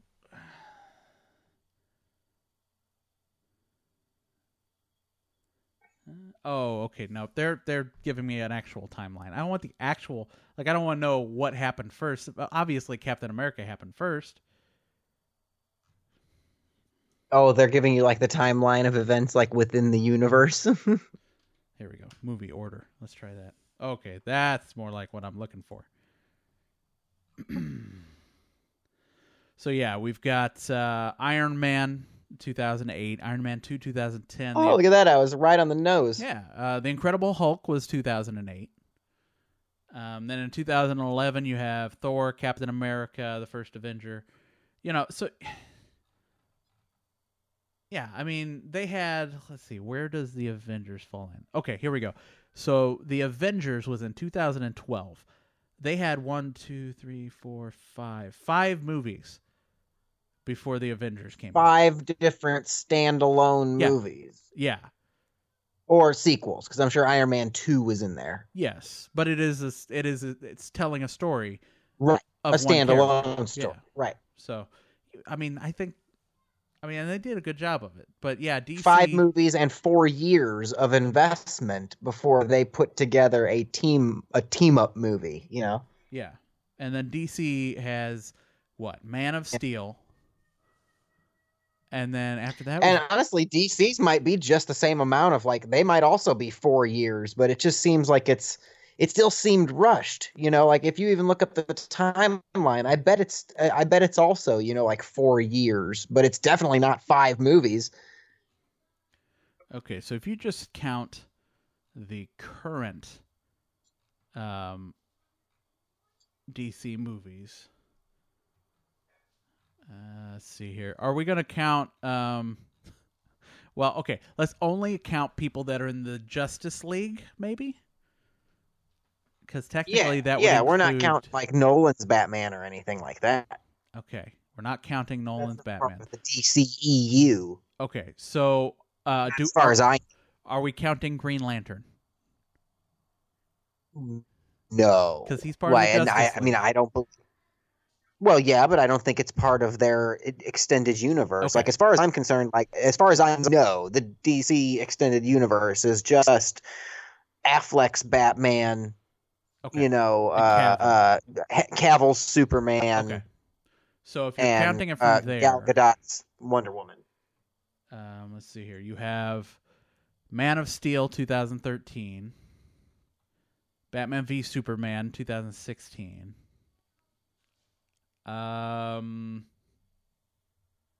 I don't know if you count Suicide Squad or not, but that's 2016. Uh, I, I would, I, I, I think we're counting it because I think that takes place in the same universe, but sure honestly, does. I don't know.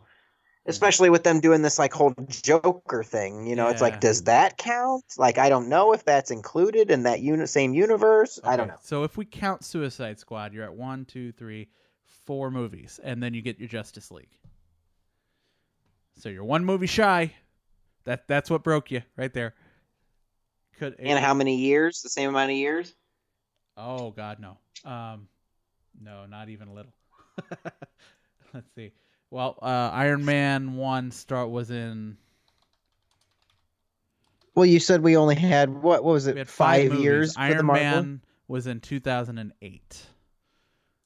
Um, so and then 2012. So it was four years. Yes, Man of Steel was in 2013. Justice League. Oh yeah, I guess it was four years. They just started later. That's what it was because Justice League is 2017. so yeah, that makes sense. Right. So yeah, I mean, I guess they followed the same time frame. It just still sucked. Sorry, DC. you know what it is? It's because you have Superman. There, I said it. yeah, I said it. it's kind of lame. Sorry, I don't like Superman. I prefer my superheroes not invincible. Thank you very much. So yeah, uh, Joker, Joaquin Phoenix. I'll watch it just because I I actually like Joaquin Phoenix. I don't care what other people say. He's weird, but you know what? I like Rami Malek too, and he's weird. So what are you gonna do? Yeah. So, if weird is what you need, get weird. And I think the Joker about as weird as they come. So, all right, you got the next one. My voice needs a break. All right. Next story. Uh, you mentioned Deadpool 2 earlier, uh, and this story relates to Deadpool uh, and Deadpool 2, I guess, but more the original.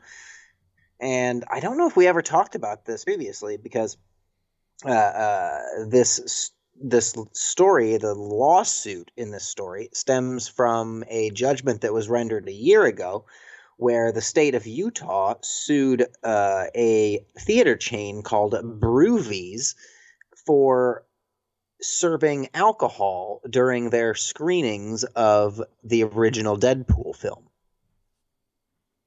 Were you aware that Utah banned serving alcohol during films that they consider, uh, what did it say, uh, with full frontal nudity or having simulated sex acts?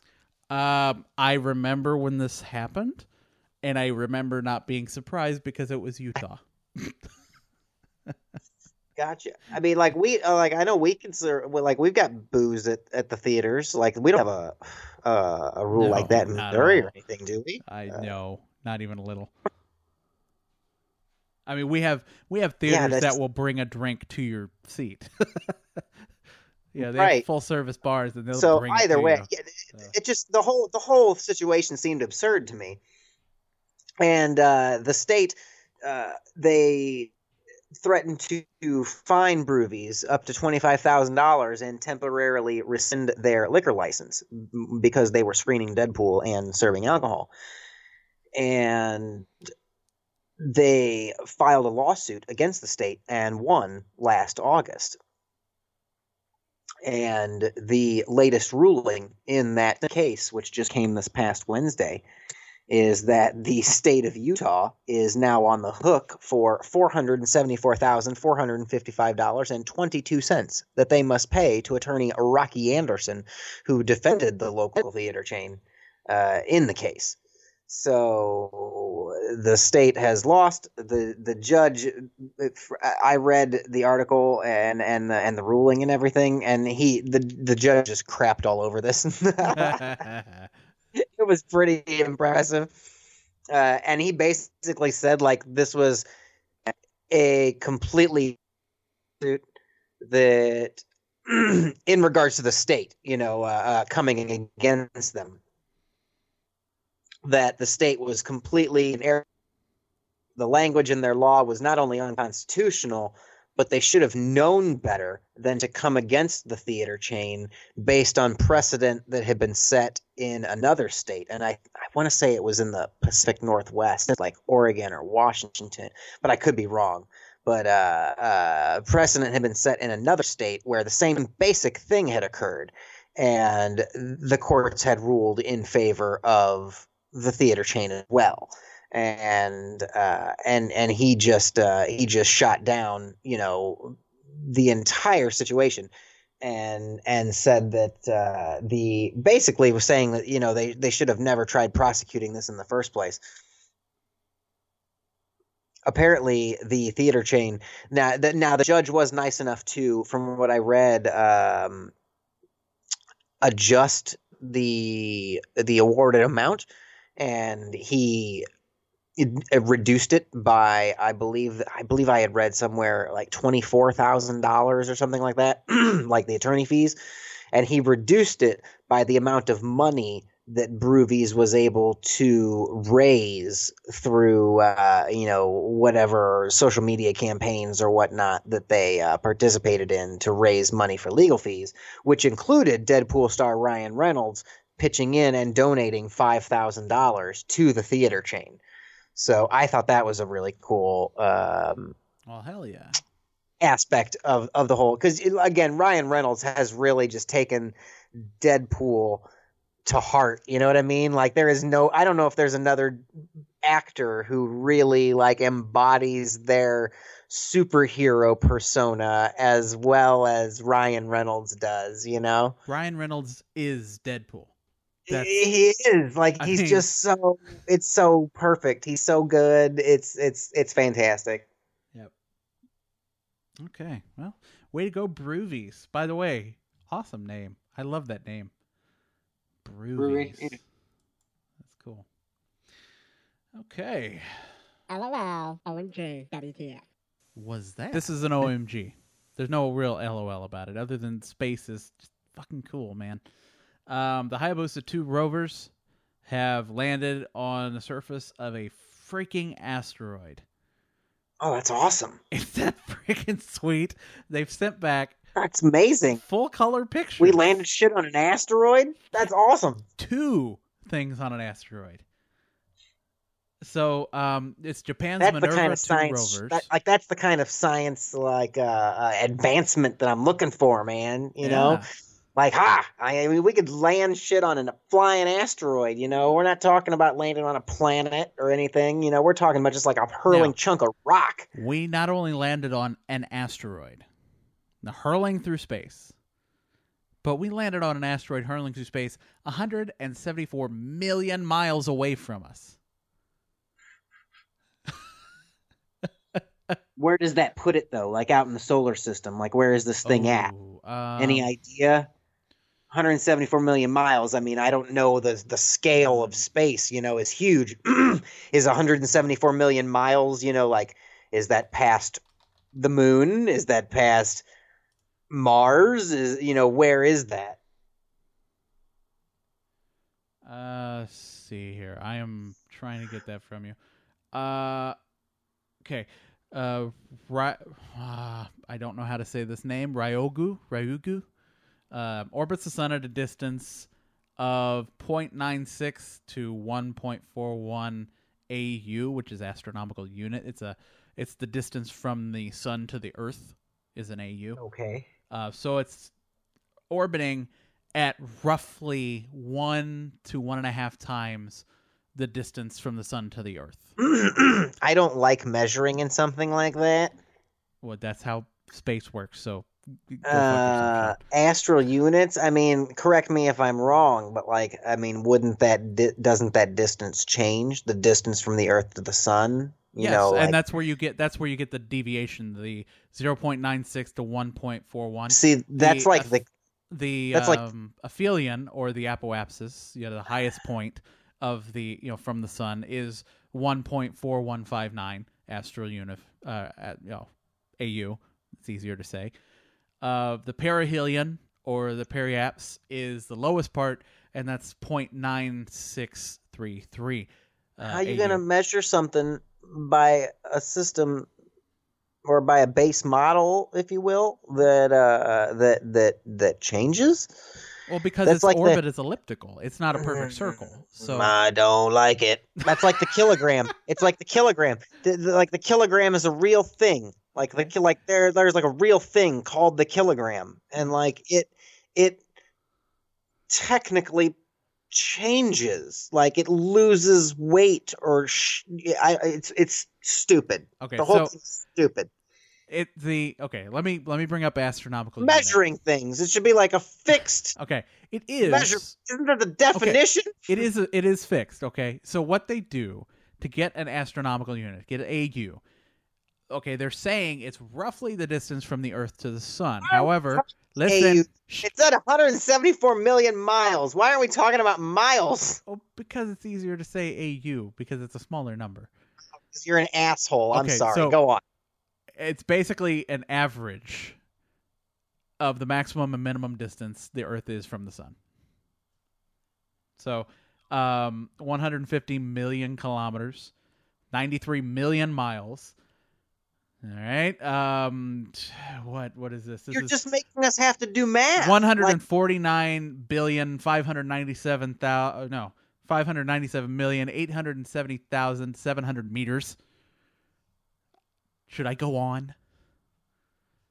I'm not even paying attention. I just want to know, like, what else is. It's- uh, what else is 174 million miles away? It's From the Earth. also a fundamental component in the definition of a y- another unit of astronomical length, the parsec. Oh my god. Uh, I love it. many miles is Mars? So 93 million miles. Just use that. Just keep that in your head. Okay, 93 so million Mars. Listen, asshole. Mars. Mars is 33.9 million miles away. Okay. And this asteroid is 174 million miles away. Okay, so like how many miles is let's just pick another planet, like Jupiter. How many miles is Jupiter? Jupiter is 44,000. you know, everyone else uses the metric system. I'm just saying, Sean. See, Jupiter is only 44,000 miles away, and we're talking about an asteroid located Uh, 174 million miles. Go uh, go outside the asteroid belt. The Van the Van um, uh, why Well- the the Scotch has gotten to my brain. That's what happened here. I'm just I'm just going straight out to to, to Pluto. Uh, how many miles is Pluto from Earth? Van Allen. There you go. Van Okay, Allen so radiation belt. Oh yeah, so Pluto Pluto's is way far out there. No, but see, yeah, yeah, yeah, right. Pluto is 4.6 billion miles from Yeah. Earth. Yeah. So you're looking for something. Let's see here. What did I say? It was 96 million. Uh, so. But see, that's the thing. That's where you. That's where it becomes difficult, because this asteroid is at a different distance to Earth constantly, because the Earth is moving and the asteroid's moving. That's why you use astronomical units because the sun, in relation to all the other planets, relatively stays where it's at because we're all orbiting around it. So use AU because AU is relative to the sun. So finding the exact distance of this asteroid from Earth is I'm I'm sure NASA, you know, publishes that information, but I don't know where to find it. I'm sure there's probably a map you can look at somewhere. So um so they're saying the asteroid though um, at the writing of this article, an approximation is 174 million miles from Earth. So, eh, that's in the asteroid belt. I would I would think, right? Let's see. Uh, So Saturn, belt. Saturn is 170, or, or, or I'm sorry, Saturn is 746 million miles away, and this asteroid was 174. Uh, let's see here. That means there is a there is a huge, huge gap between uh, Jupiter and Saturn. Oh yeah, and it is it is it is in that vast distance between Jupiter and Saturn that this asteroid is flying around. Uh, that uh, that we have managed to land a, a, a freaking rover on. Yeah, and I mean that. See, the asteroid belt is actually between Mars and Jupiter, and it's actually closer to Mars than it is Jupiter. I thought it was the other way around, but yeah. So it's not. It's not one of the ones in there, which on its own would be impressive. So that's either way. I mean, that is that's crazy. Yeah, that's awesome. That's like uh, uh, I remember. I don't know if you were there or not. Like I remember working, you know, at the grocery store overnights back in the day when we landed the the rover on Mars. Like you know, like the controlled landing. Oh yeah. You remember? Oh yeah. Uh, and and I remember that like that happened, you know, like real late, like overnight kind of a thing. And like I remember, uh, uh, you know, like either listening to it on on NPR overnight or something along those lines. You know, watching it on my phone or something like that, and uh, and talking about it, you know, at, at work overnight that night. So I don't know. I don't remember if that was one of the nights when you came in really early or anything like that, but. uh uh, I, you know, I, this is the same type of deal. It's like, you know, like that, that was a big deal back then. You know, that was awesome. Like we, we, we managed a controlled landing and now it's a controlled landing on a freaking asteroid 174 million miles away, not just a planet, you know, like that's awesome. Well, let me tell you about awesome Sean. Pro, uh, the mission is called InSight, and the InSight is going to land on Mars, and it's in it's in um it's in progress right now. It's like in space. Uh, let's see here. Project in or uh, mission InSight is currently cruising to Mars, and it is forty-five million three hundred ninety-nine. Oh, hold on. If we wait for just a few seconds, it'll round out. there we go. Forty-five million four hundred thousand uh, is saying uh, kilometer. No, that's miles. Yeah, so forty-five million four hundred thousand miles from Earth, just shy of nine million miles from Mars. This is the um, mission that contains a name plaque in it, and has a bunch of names scribed in it in this little bitty plaque. So they're they're very tiny, but they're there. This motherfucker's name is on there. Boom. My name is going to Mars in 58 days. Just, Nice. Just saying. I still have my InSight boarding pass. Yep, there it is.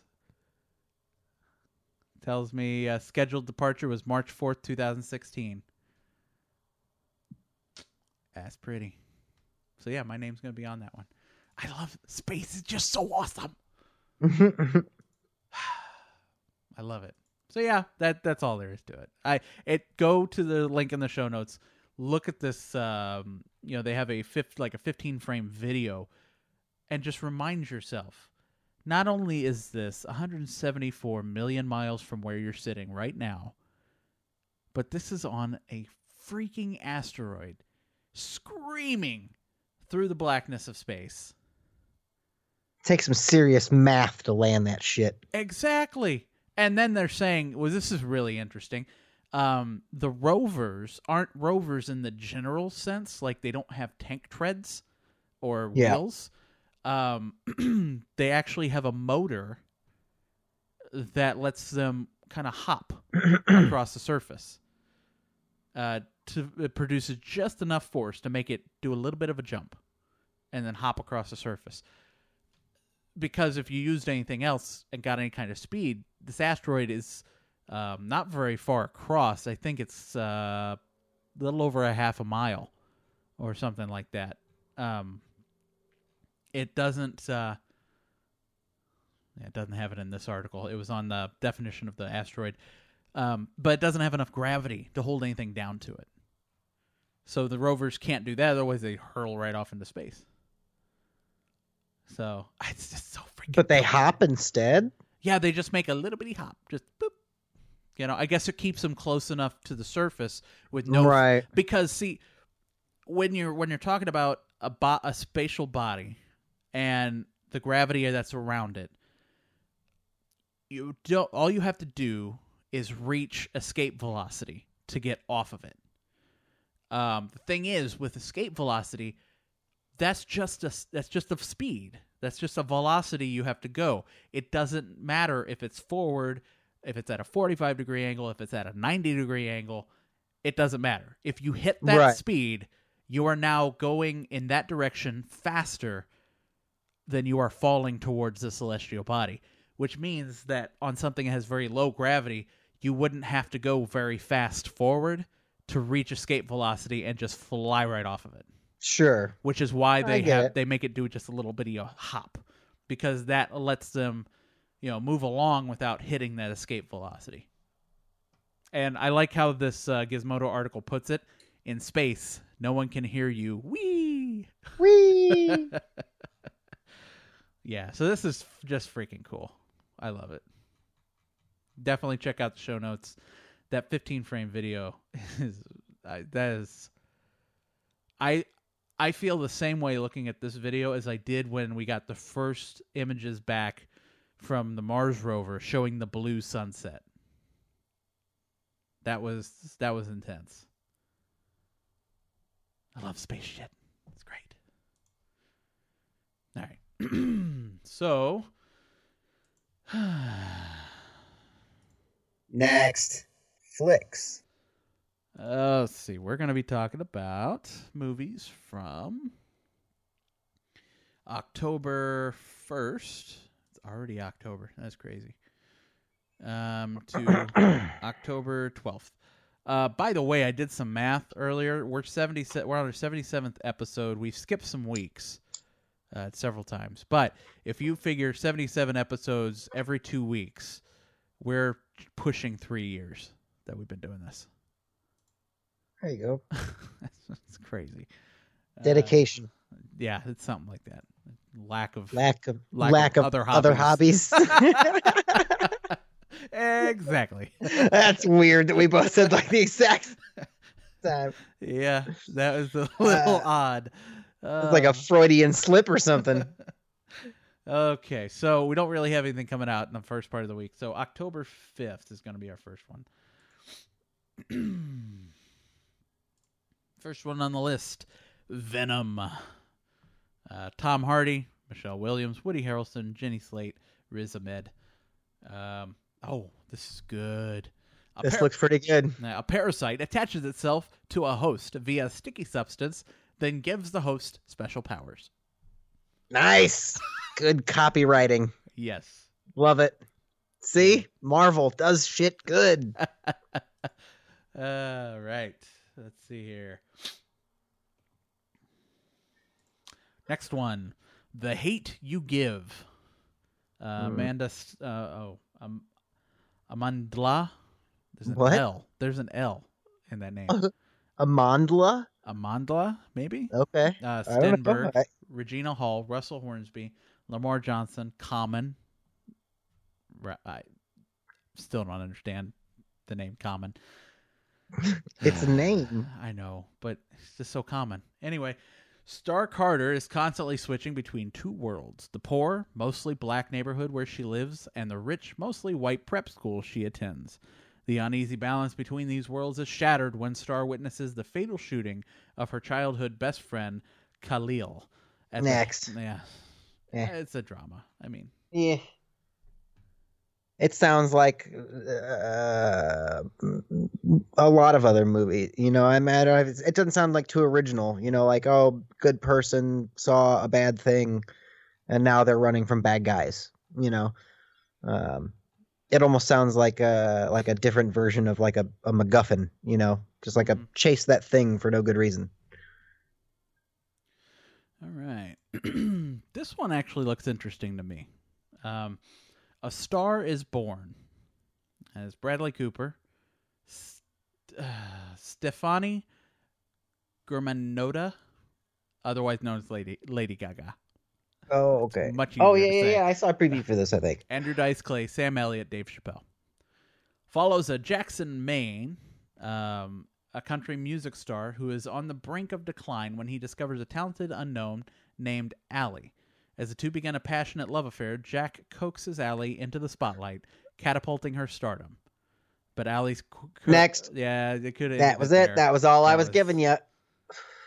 yeah. Too much. I don't need to know all that stuff. It does and look you good, didn't make it sound that interesting. It does look pretty decent though. This one, another one that looks very interesting to me. Now, this is said to be a limited release. I'm not sure what that means with this one, but um, the old man and the gun. Uh, see here, Robert Redford, Casey Affleck, Sissy Spacek, Danny Glover.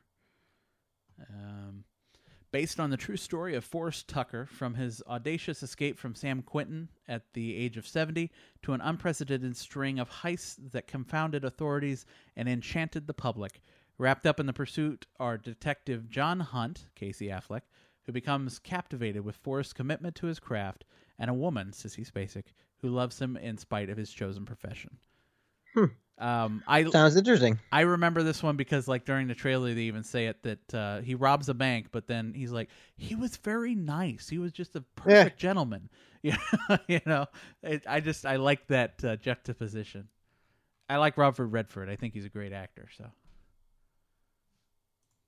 all right. So now we will move on from the fifth to. Uh, let's see. And this will be October 12th.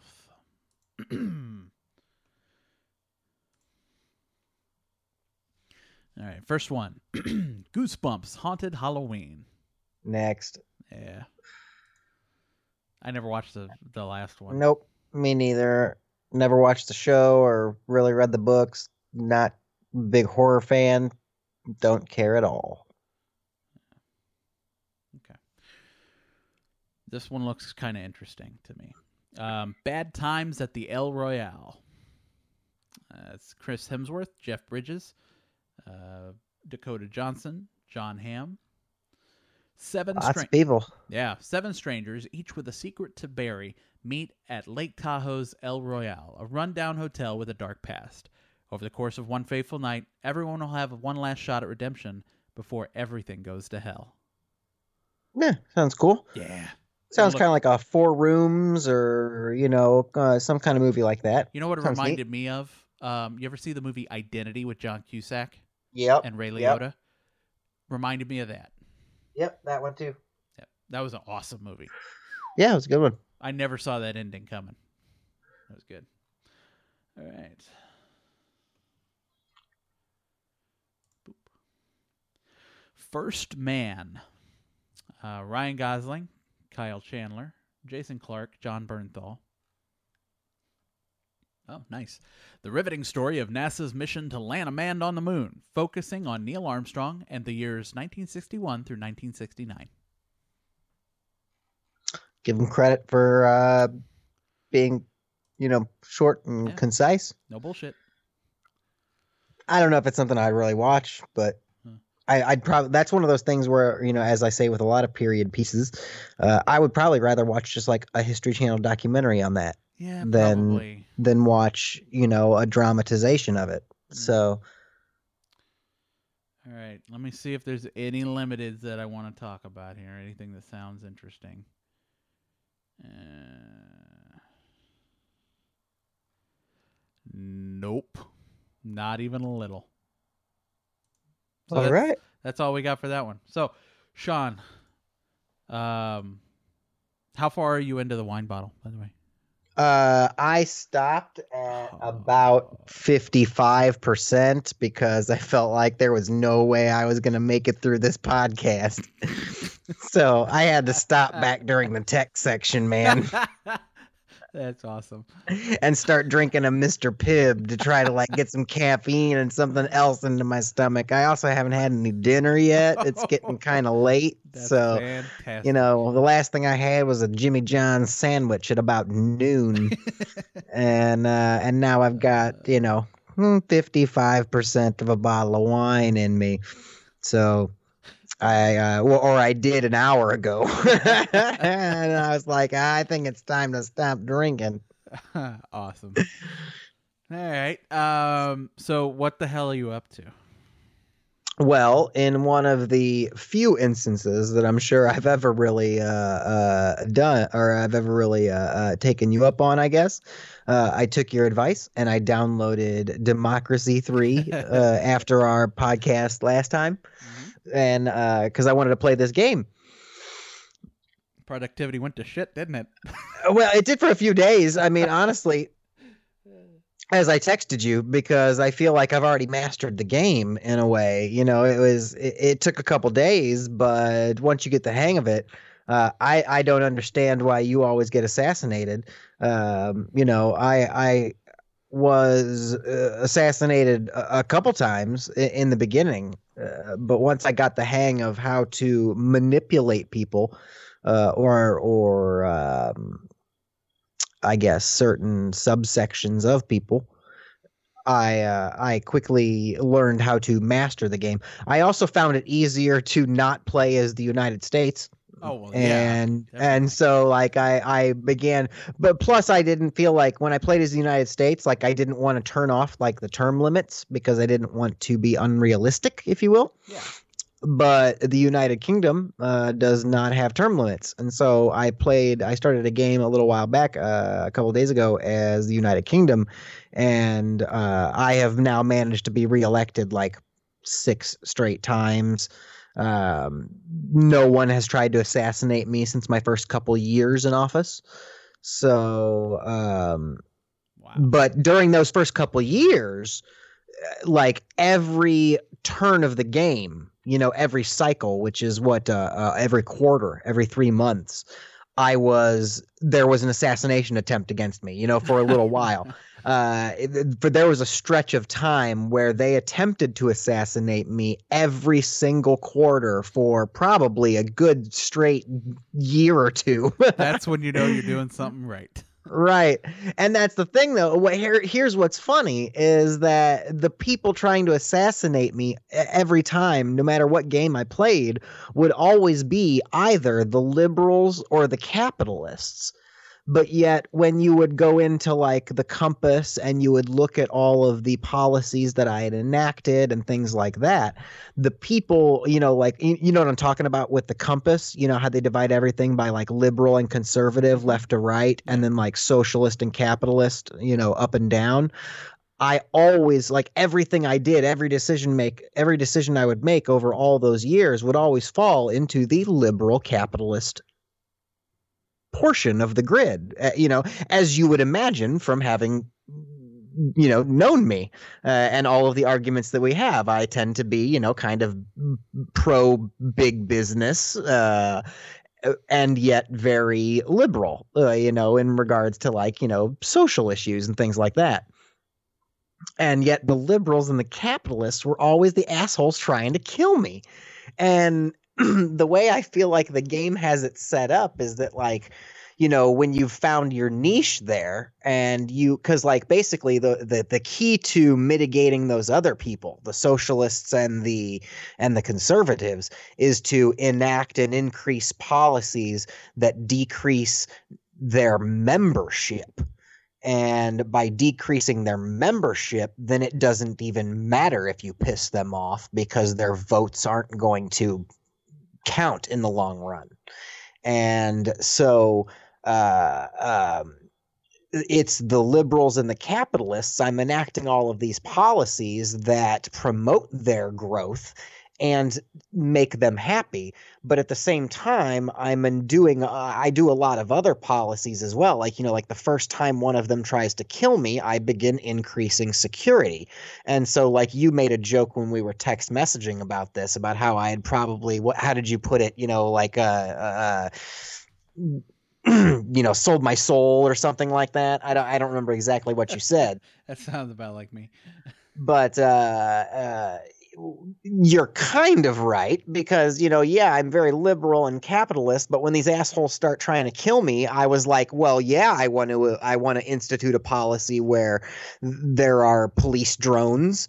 And yes, I want armed police on the streets. And yes, I want, you know, and like I enacted like every security policy in the game and then fully funded them you know and and so yeah that immediately pissed off all the liberals you know uh, and that caused them to continually try to murder me even more uh, but by enacting those security policies they continually failed uh, and all the while i was able to enact a lot of social policies to appease them enough over time to make them stop trying to kill me uh, and and so it's just a very delicate balance that you have to play. And like I said in our text message exchange, I think you just go into the game with a big swinging dick, and you're just like, well, yeah, uh, evolution over creationism, fully funded all the way to the max in my first term, and it's like, well, that's just begging to be assassinated. Yeah, Like, see, I- you need to yeah. slowly enact those things, I- man. I pay slow- for everyone's medical. I pay for everyone's schooling. I e, I basically make everything equal for everyone. Give everyone as much as I can afford, if you open my me. game right now, if you open my game right now where I've been active for, you know, like six years or six terms or whatever, yeah, trust me, like the state schools, the state healthcare, all of that stuff is 100% maxed out, fully funded, all that kind of stuff. However, I do still have police drones and armed police and and like wiretapping and things like that because you know, hey, I, I'm I'm all about security. I'm cool with that. And and if everybody's not trying to kill me anymore, then that means they're cool with that too. In re- eh, because they've been appeased by all of the other policies that I've instituted. So our exchange goes like this for anyone who cares. Sean texts me at like 9:30 at night and says, "I just won re-election." And then a little gif of Jimmy Fallon saying "booyah" and saluting. And then I say, "Yeah, but I bet you had to compromise a lot of your morals." And then There- Sean's response is, and I quote, "Well, I didn't go swi- go in swinging my dick around." LOL. Right. uh, you got to slowly roll stuff back or increase it. Major changes will get you killed. Dot dot dot. Literally. Literally. I was murdered several times. I quickly learned. And this is another thing that I learned about myself is that I don't like to roll back taxes at all. So like uh there was one game I play like I've earned the awards for like I earned an award for like having uh, a government like in the black for uh you know multiple years in a row and things like that. And so as I as I balance the budget and as the surplus increases, uh, it'll tell you, you know, like, oh, you have a, a hundred and five billion dollar surplus each quarter. We should consider cutting taxes. And I look at that and I just laugh and go, huh, no, no one's trying to kill me. Everyone is happy. Why would I cut taxes? I have a surplus. I'm going to spend money on better shit. And so that's what I would do. And I would just like, you know, more, fund the state housing higher or fund the health care or institute a bunch of capitalist policies. You know, I, I have like all the small business grants and, and technology grants and, and all of that stuff to like, you know, crazy increase, you know, production and, and, and, and manufacturing and things like that. Uh, and it's like, well, why would I cut taxes? I've got this money and everybody seems pretty happy. So I'm going to spend it on cooler, better stuff. Okay, Sean. President Gov. Uh, yeah, see, that's my problem. I don't actually play the game. I, I make all the changes I want to see in the world, and then I get shot. Yeah. it's a very idealistic way of playing the game. I guess I kind of respect it in a way, but Yeah. okay. So, yeah. So, in addition to Democracy 3, I also just recently finished a new audiobook, uh, uh, the first book in a new series. Um, it by uh, the book is called Kill the Farm Boy. Uh, and it is written by hold on let me look at it on my phone here it is written by Kevin Hearne and delilah s dawson and if you recognize Kevin Hearne's name at all it's because i've I mentioned do. him several times before because he is the author of the iron druid series Mm. Uh, and so uh, Kevin Hearne has teamed up with Delilah S. Dawson for "Kill the Farm Boy," and it was a it was a it was a fantasy it was a it was a comedic fantasy novel. Um, it was hmm. It was weird. Like I don't know if I've ever listened or read a book that was. I felt like it was specifically written for like majors. Or I, I like and the reason i say that is because like all like almost all of the humor in the book was related to language or misinterpretations of language. Like the book was just chocked full of puns and and and things like that. Like entire it was like almost entire kevin smith like conversations with people. You know how he writes dialogue but it was conversations back and forth about misinterpreting what one person was trying to say to another you know? Like it was it was very odd the way it was written and it took me a while to get into it uh, but after a while, I did get into it, and I thought like this is pretty interesting. This is pretty cool. This is pretty funny. I like the story. uh, You know, I like any. I like a lot of fantasy stuff anyway, and I'm big on you know comedy. Uh, there's a talking Billy Goat throughout the entire book, who just loves to eat everyone's boots and things like that. And and uh, and the book, the best part of the book, is that the Audible version is narrated by Luke Daniels. And Luke Daniels is, of course, the narrator of both the Iron Druid series, but also yours and mine, uh, one of our favorites, the Magic 2.0 series. Um, and so uh, he is, Luke Daniels is one of my absolute favorite Audible narrators in general. So uh, as soon as I saw that it was co written by uh, Kevin Hearne and narrated by Luke Daniels, I have I immediately was sold. You know, that's all I needed to know. I didn't even need to read the description of what the book was about. I just knew I had to listen to it. This has got to be a winner. And I, it took me a little bit, but I do think I enjoyed it. I liked it. So I like the subtext. Once upon a time. Yeah, see, like, and I didn't even read that. Like I said, I didn't even read uh, what it was about. I didn't even read the the synopsis or anything. I just was like, oh, Kevin Hearne and Luke Daniels, hell yeah, buy it. And uh, and and that's I'm I'm glad that I'm not the only. I'm not glad I didn't like imagine it. You know what I mean? Uh, I'm glad that that's part of the synopsis. It is like it was just it was just all like literary or English or language humor. It was strange. Okay. Sorry, I've begun drinking again. We're almost. Getting So- ramped up. We're well, Uh, yeah. lubri- well lubricated. Right, and so since somehow the "what the hell are you up to" section has, I don't know. I think this is your fault. I blame you for this. Uh, it has somehow evolved into like from two entries to now having three entries, or I, like I have to keep up with you all the time. Uh, gotta keep Yeah, up with the Joneses there. My final entry is just the fact that in the last uh, couple weeks, it has been you know season premiere season on uh, on television. So I have been uh, uh, partaking in viewing many of the season premieres. You know, uh, you and I spoke before the before we started recording. I haven't gotten a chance to watch the South Park premiere from from this week. I'm I'm looking forward to watching that. Uh, but uh, I did catch like a Big Bang Theory and Young Sheldon and The Good Place and all the ABC sitcoms like uh, Modern Family and American Housewife and uh, uh, um, I can't remember what else is on during that block. But you know me, I'm I, I watch a lot of the sitcoms and I'll just TiVo the entire damn block, you know, of of programming, provided that it's all comedies or whatever, which many of the networks do. So that's what my last uh when it comes to television viewing that's what the last uh week or two have been a lot of the you know a lot of our favorites are coming back so it's it's that time of the year again doctor who comes back and i think like this month i believe I think so. Yeah. jodie whittaker that should be awesome Hell yeah. Okay. Um, for me, I got uh, I pre-ordered and got on launch day my uh, iPhone 10s.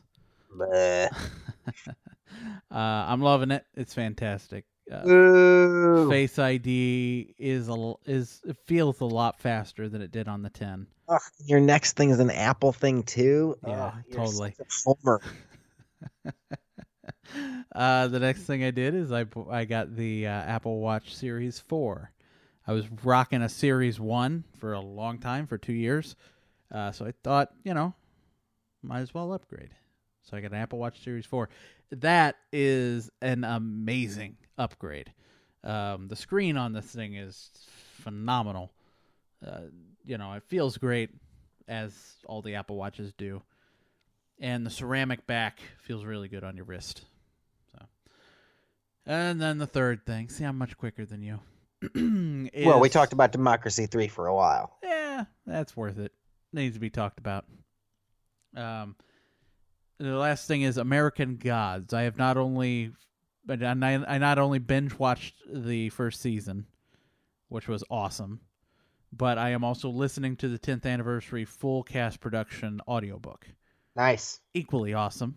Um, yes I don't know where I actually am in it. I know the on the TV show, it where it's at, where it ended, is after where I'm at in the book. So I've still got a little way till I keep where up- the where the tv like the whole first season ended yeah I'm not quite there in the book. Gotcha. Well, then, yeah, you're like probably a third of the way through the book, maybe. I mean, I'm like at the police station. yeah. I mean, it's it's it's kind of uh, it's kind of ridiculous how much they. And I think I talked about this, you know, when I was watching the series when it when it debuted. It's it's kind of ridiculous how much they've expanded upon everything. You know, uh, uh, uh, in incredibly integral parts of the story in the book and whatnot have not even been gotten to yet, and, and we've already gone through an entire first season of the show. You know, Uh, at, at at this at this pace, they could probably make that one book last four seasons. I do like, however, how much they're sticking to the book. Yeah, they're They- they staying change pretty true things, to it. but the the core story elements are exactly the same. And it's really cool. I really like that. Well, I think that has to do with Neil Gaiman's involvement, but as we've discussed, also, uh, you know, there's a lot of crisis on this set. So Yeah. and they couldn't have picked better actors. Um, like I absolutely love the fact that they picked. Um, oh, what's his first name? His last name Stormare. Peter. I don't know. Oh God. The only person's name I know and actor wise on there is, of course, Ian McShane. Um, or and well, Gillian Anderson was on there. Yeah, Peter Stormare. He uh, he's Chernobog. Oh, okay, yeah, yeah, Yeah, yeah, yeah. I know him. I like him. He's been in He's several the things. Russian guy. Yeah, he was he was in a silly sitcom that was on this year called L.A. to Vegas, where he just played like a degenerate gambler who rode the plane from L.A. to Vegas every week. He was hilarious, I and he was him. on uh, uh, what was that that show? Um, oh, The Blacklist with James Spader. Uh, he was a a bad guy on. They called him Berlin on uh, on uh, on the Blacklist. So yeah, he's he's a he's a fun he's a fun actor. You know what's funny? He plays um he plays Russian guys. He plays you know Germans. He plays all kinds of different actors or different nationalities. He's born in Sweden, Yeah, there you go. and it's funny. I was watching an interview with him at one point, and he says that you know they the the directors will be like, "Can you do this accent?" And he's like, "Yeah," and then he'll he'll just do his accent, and they're like, "Oh, that's good. That's good." That's good. That's good. Yeah, and that's what I was gonna say. Is like the reason he plays that is because we're dumb Americans who don't know the difference. Exactly. we don't know the difference. Exactly. Uh, I always uh like if I think of Peter Stormare, the first thing I think of is from the movie Armageddon. Ha, asteroids. when he goes, "You Americans, you're fucking cowboys." I don't know why. See, but- and it's a long so time good. since I've seen Armageddon. I don't even remember like him being the actor in that movie. oh yeah, you know. he was the Russian cosmonaut that was up in the uh, space station by himself. Uh, it's good stuff. Awesome. Well, yeah, that's that's all I've been up to. I've been pretty uh, been pretty busy lately with other things, so I've been buying things and reading books. No. Um.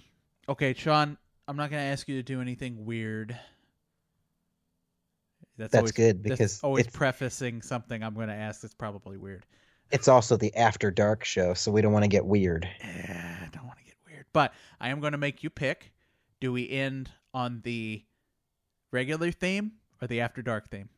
Oh, the After Dark theme. It's clearly my favorite at this point. it is my new favorite, it is your new favorite. okay. Well, especially because you somehow accidentally recreated my voice prior to recording.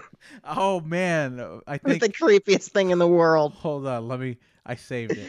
Did you save it? I Play it on it. the podcast and we'll let people say whether they think it also sounds like me or not. Okay, uh let's see. Here, here.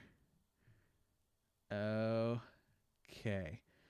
So this was uh so it's the the voice track is what we're talking about. Uh, you know, you hear the music and then you hear it, it's me saying uh, Yeah, oh this yeah, is not me eight days a geek and then after, you know, after dark. So let's see if this plays through.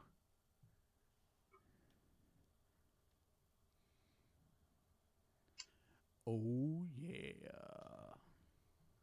It's That's- really quiet Yeah, it's on my quiet. end. Okay, let me let me open it up in something else here. That was that was Windows Groove, whatever the hell. I don't even know what that is. Yeah. Oh yeah. Still pretty quiet.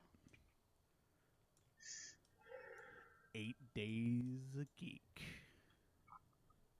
After dark. Okay. I'll just do it this way. I'll drag it into my. This will play it normal.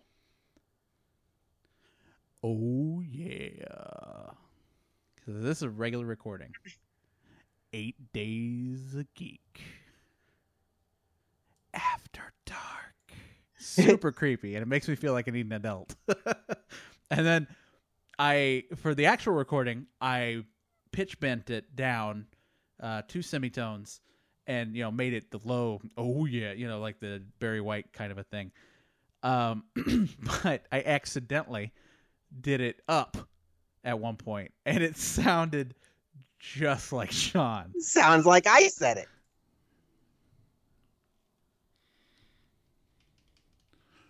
Oh yeah. oh that's the low one well son of a bitch. You're doing it again or whatever. I thought you saved something. I thought I did. Well, I saved them, but it's in a format that I would have to stop our recording. Oh, So- okay. What uh, what I'll do is I'll insert it here. Oh, yeah. Eight Days a Geek. After Dark. and then you guys can. uh, so it's uh, there. Had to write that down so I make sure I put that in there.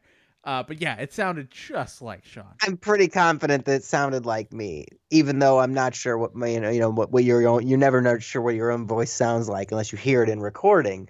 However, you had played me a brief recording of my own voice before you played that, and so I Oh. had it fresh in my memory. You notice I didn't play that at all during the show. You're not allowed to play it because I did not give you express written consent. I don't think that's how it works. one day, one day, Sean, I'll play that clip. Mark my words. All right. And I will just let everyone know right now that the clip he plays is completely taken out of context. oh man, I couldn't have teased it better myself. one day, one day. All right, guys, thanks for joining us on this uh, actually pretty goddamn long show. We're at two hours and forty five minutes of recording time, and I'm only going to be cutting like five minutes of that out. So uh, yeah, it's ten forty six p.m. Um, Sean is through probably I don't know 60 65 percent of his bottle of wine.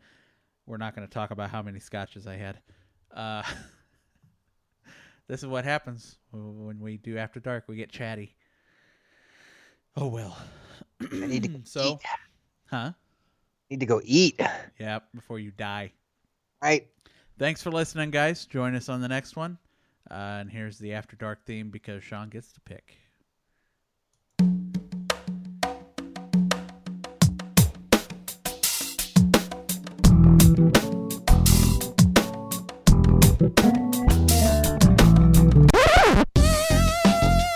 Yeah. Get on it.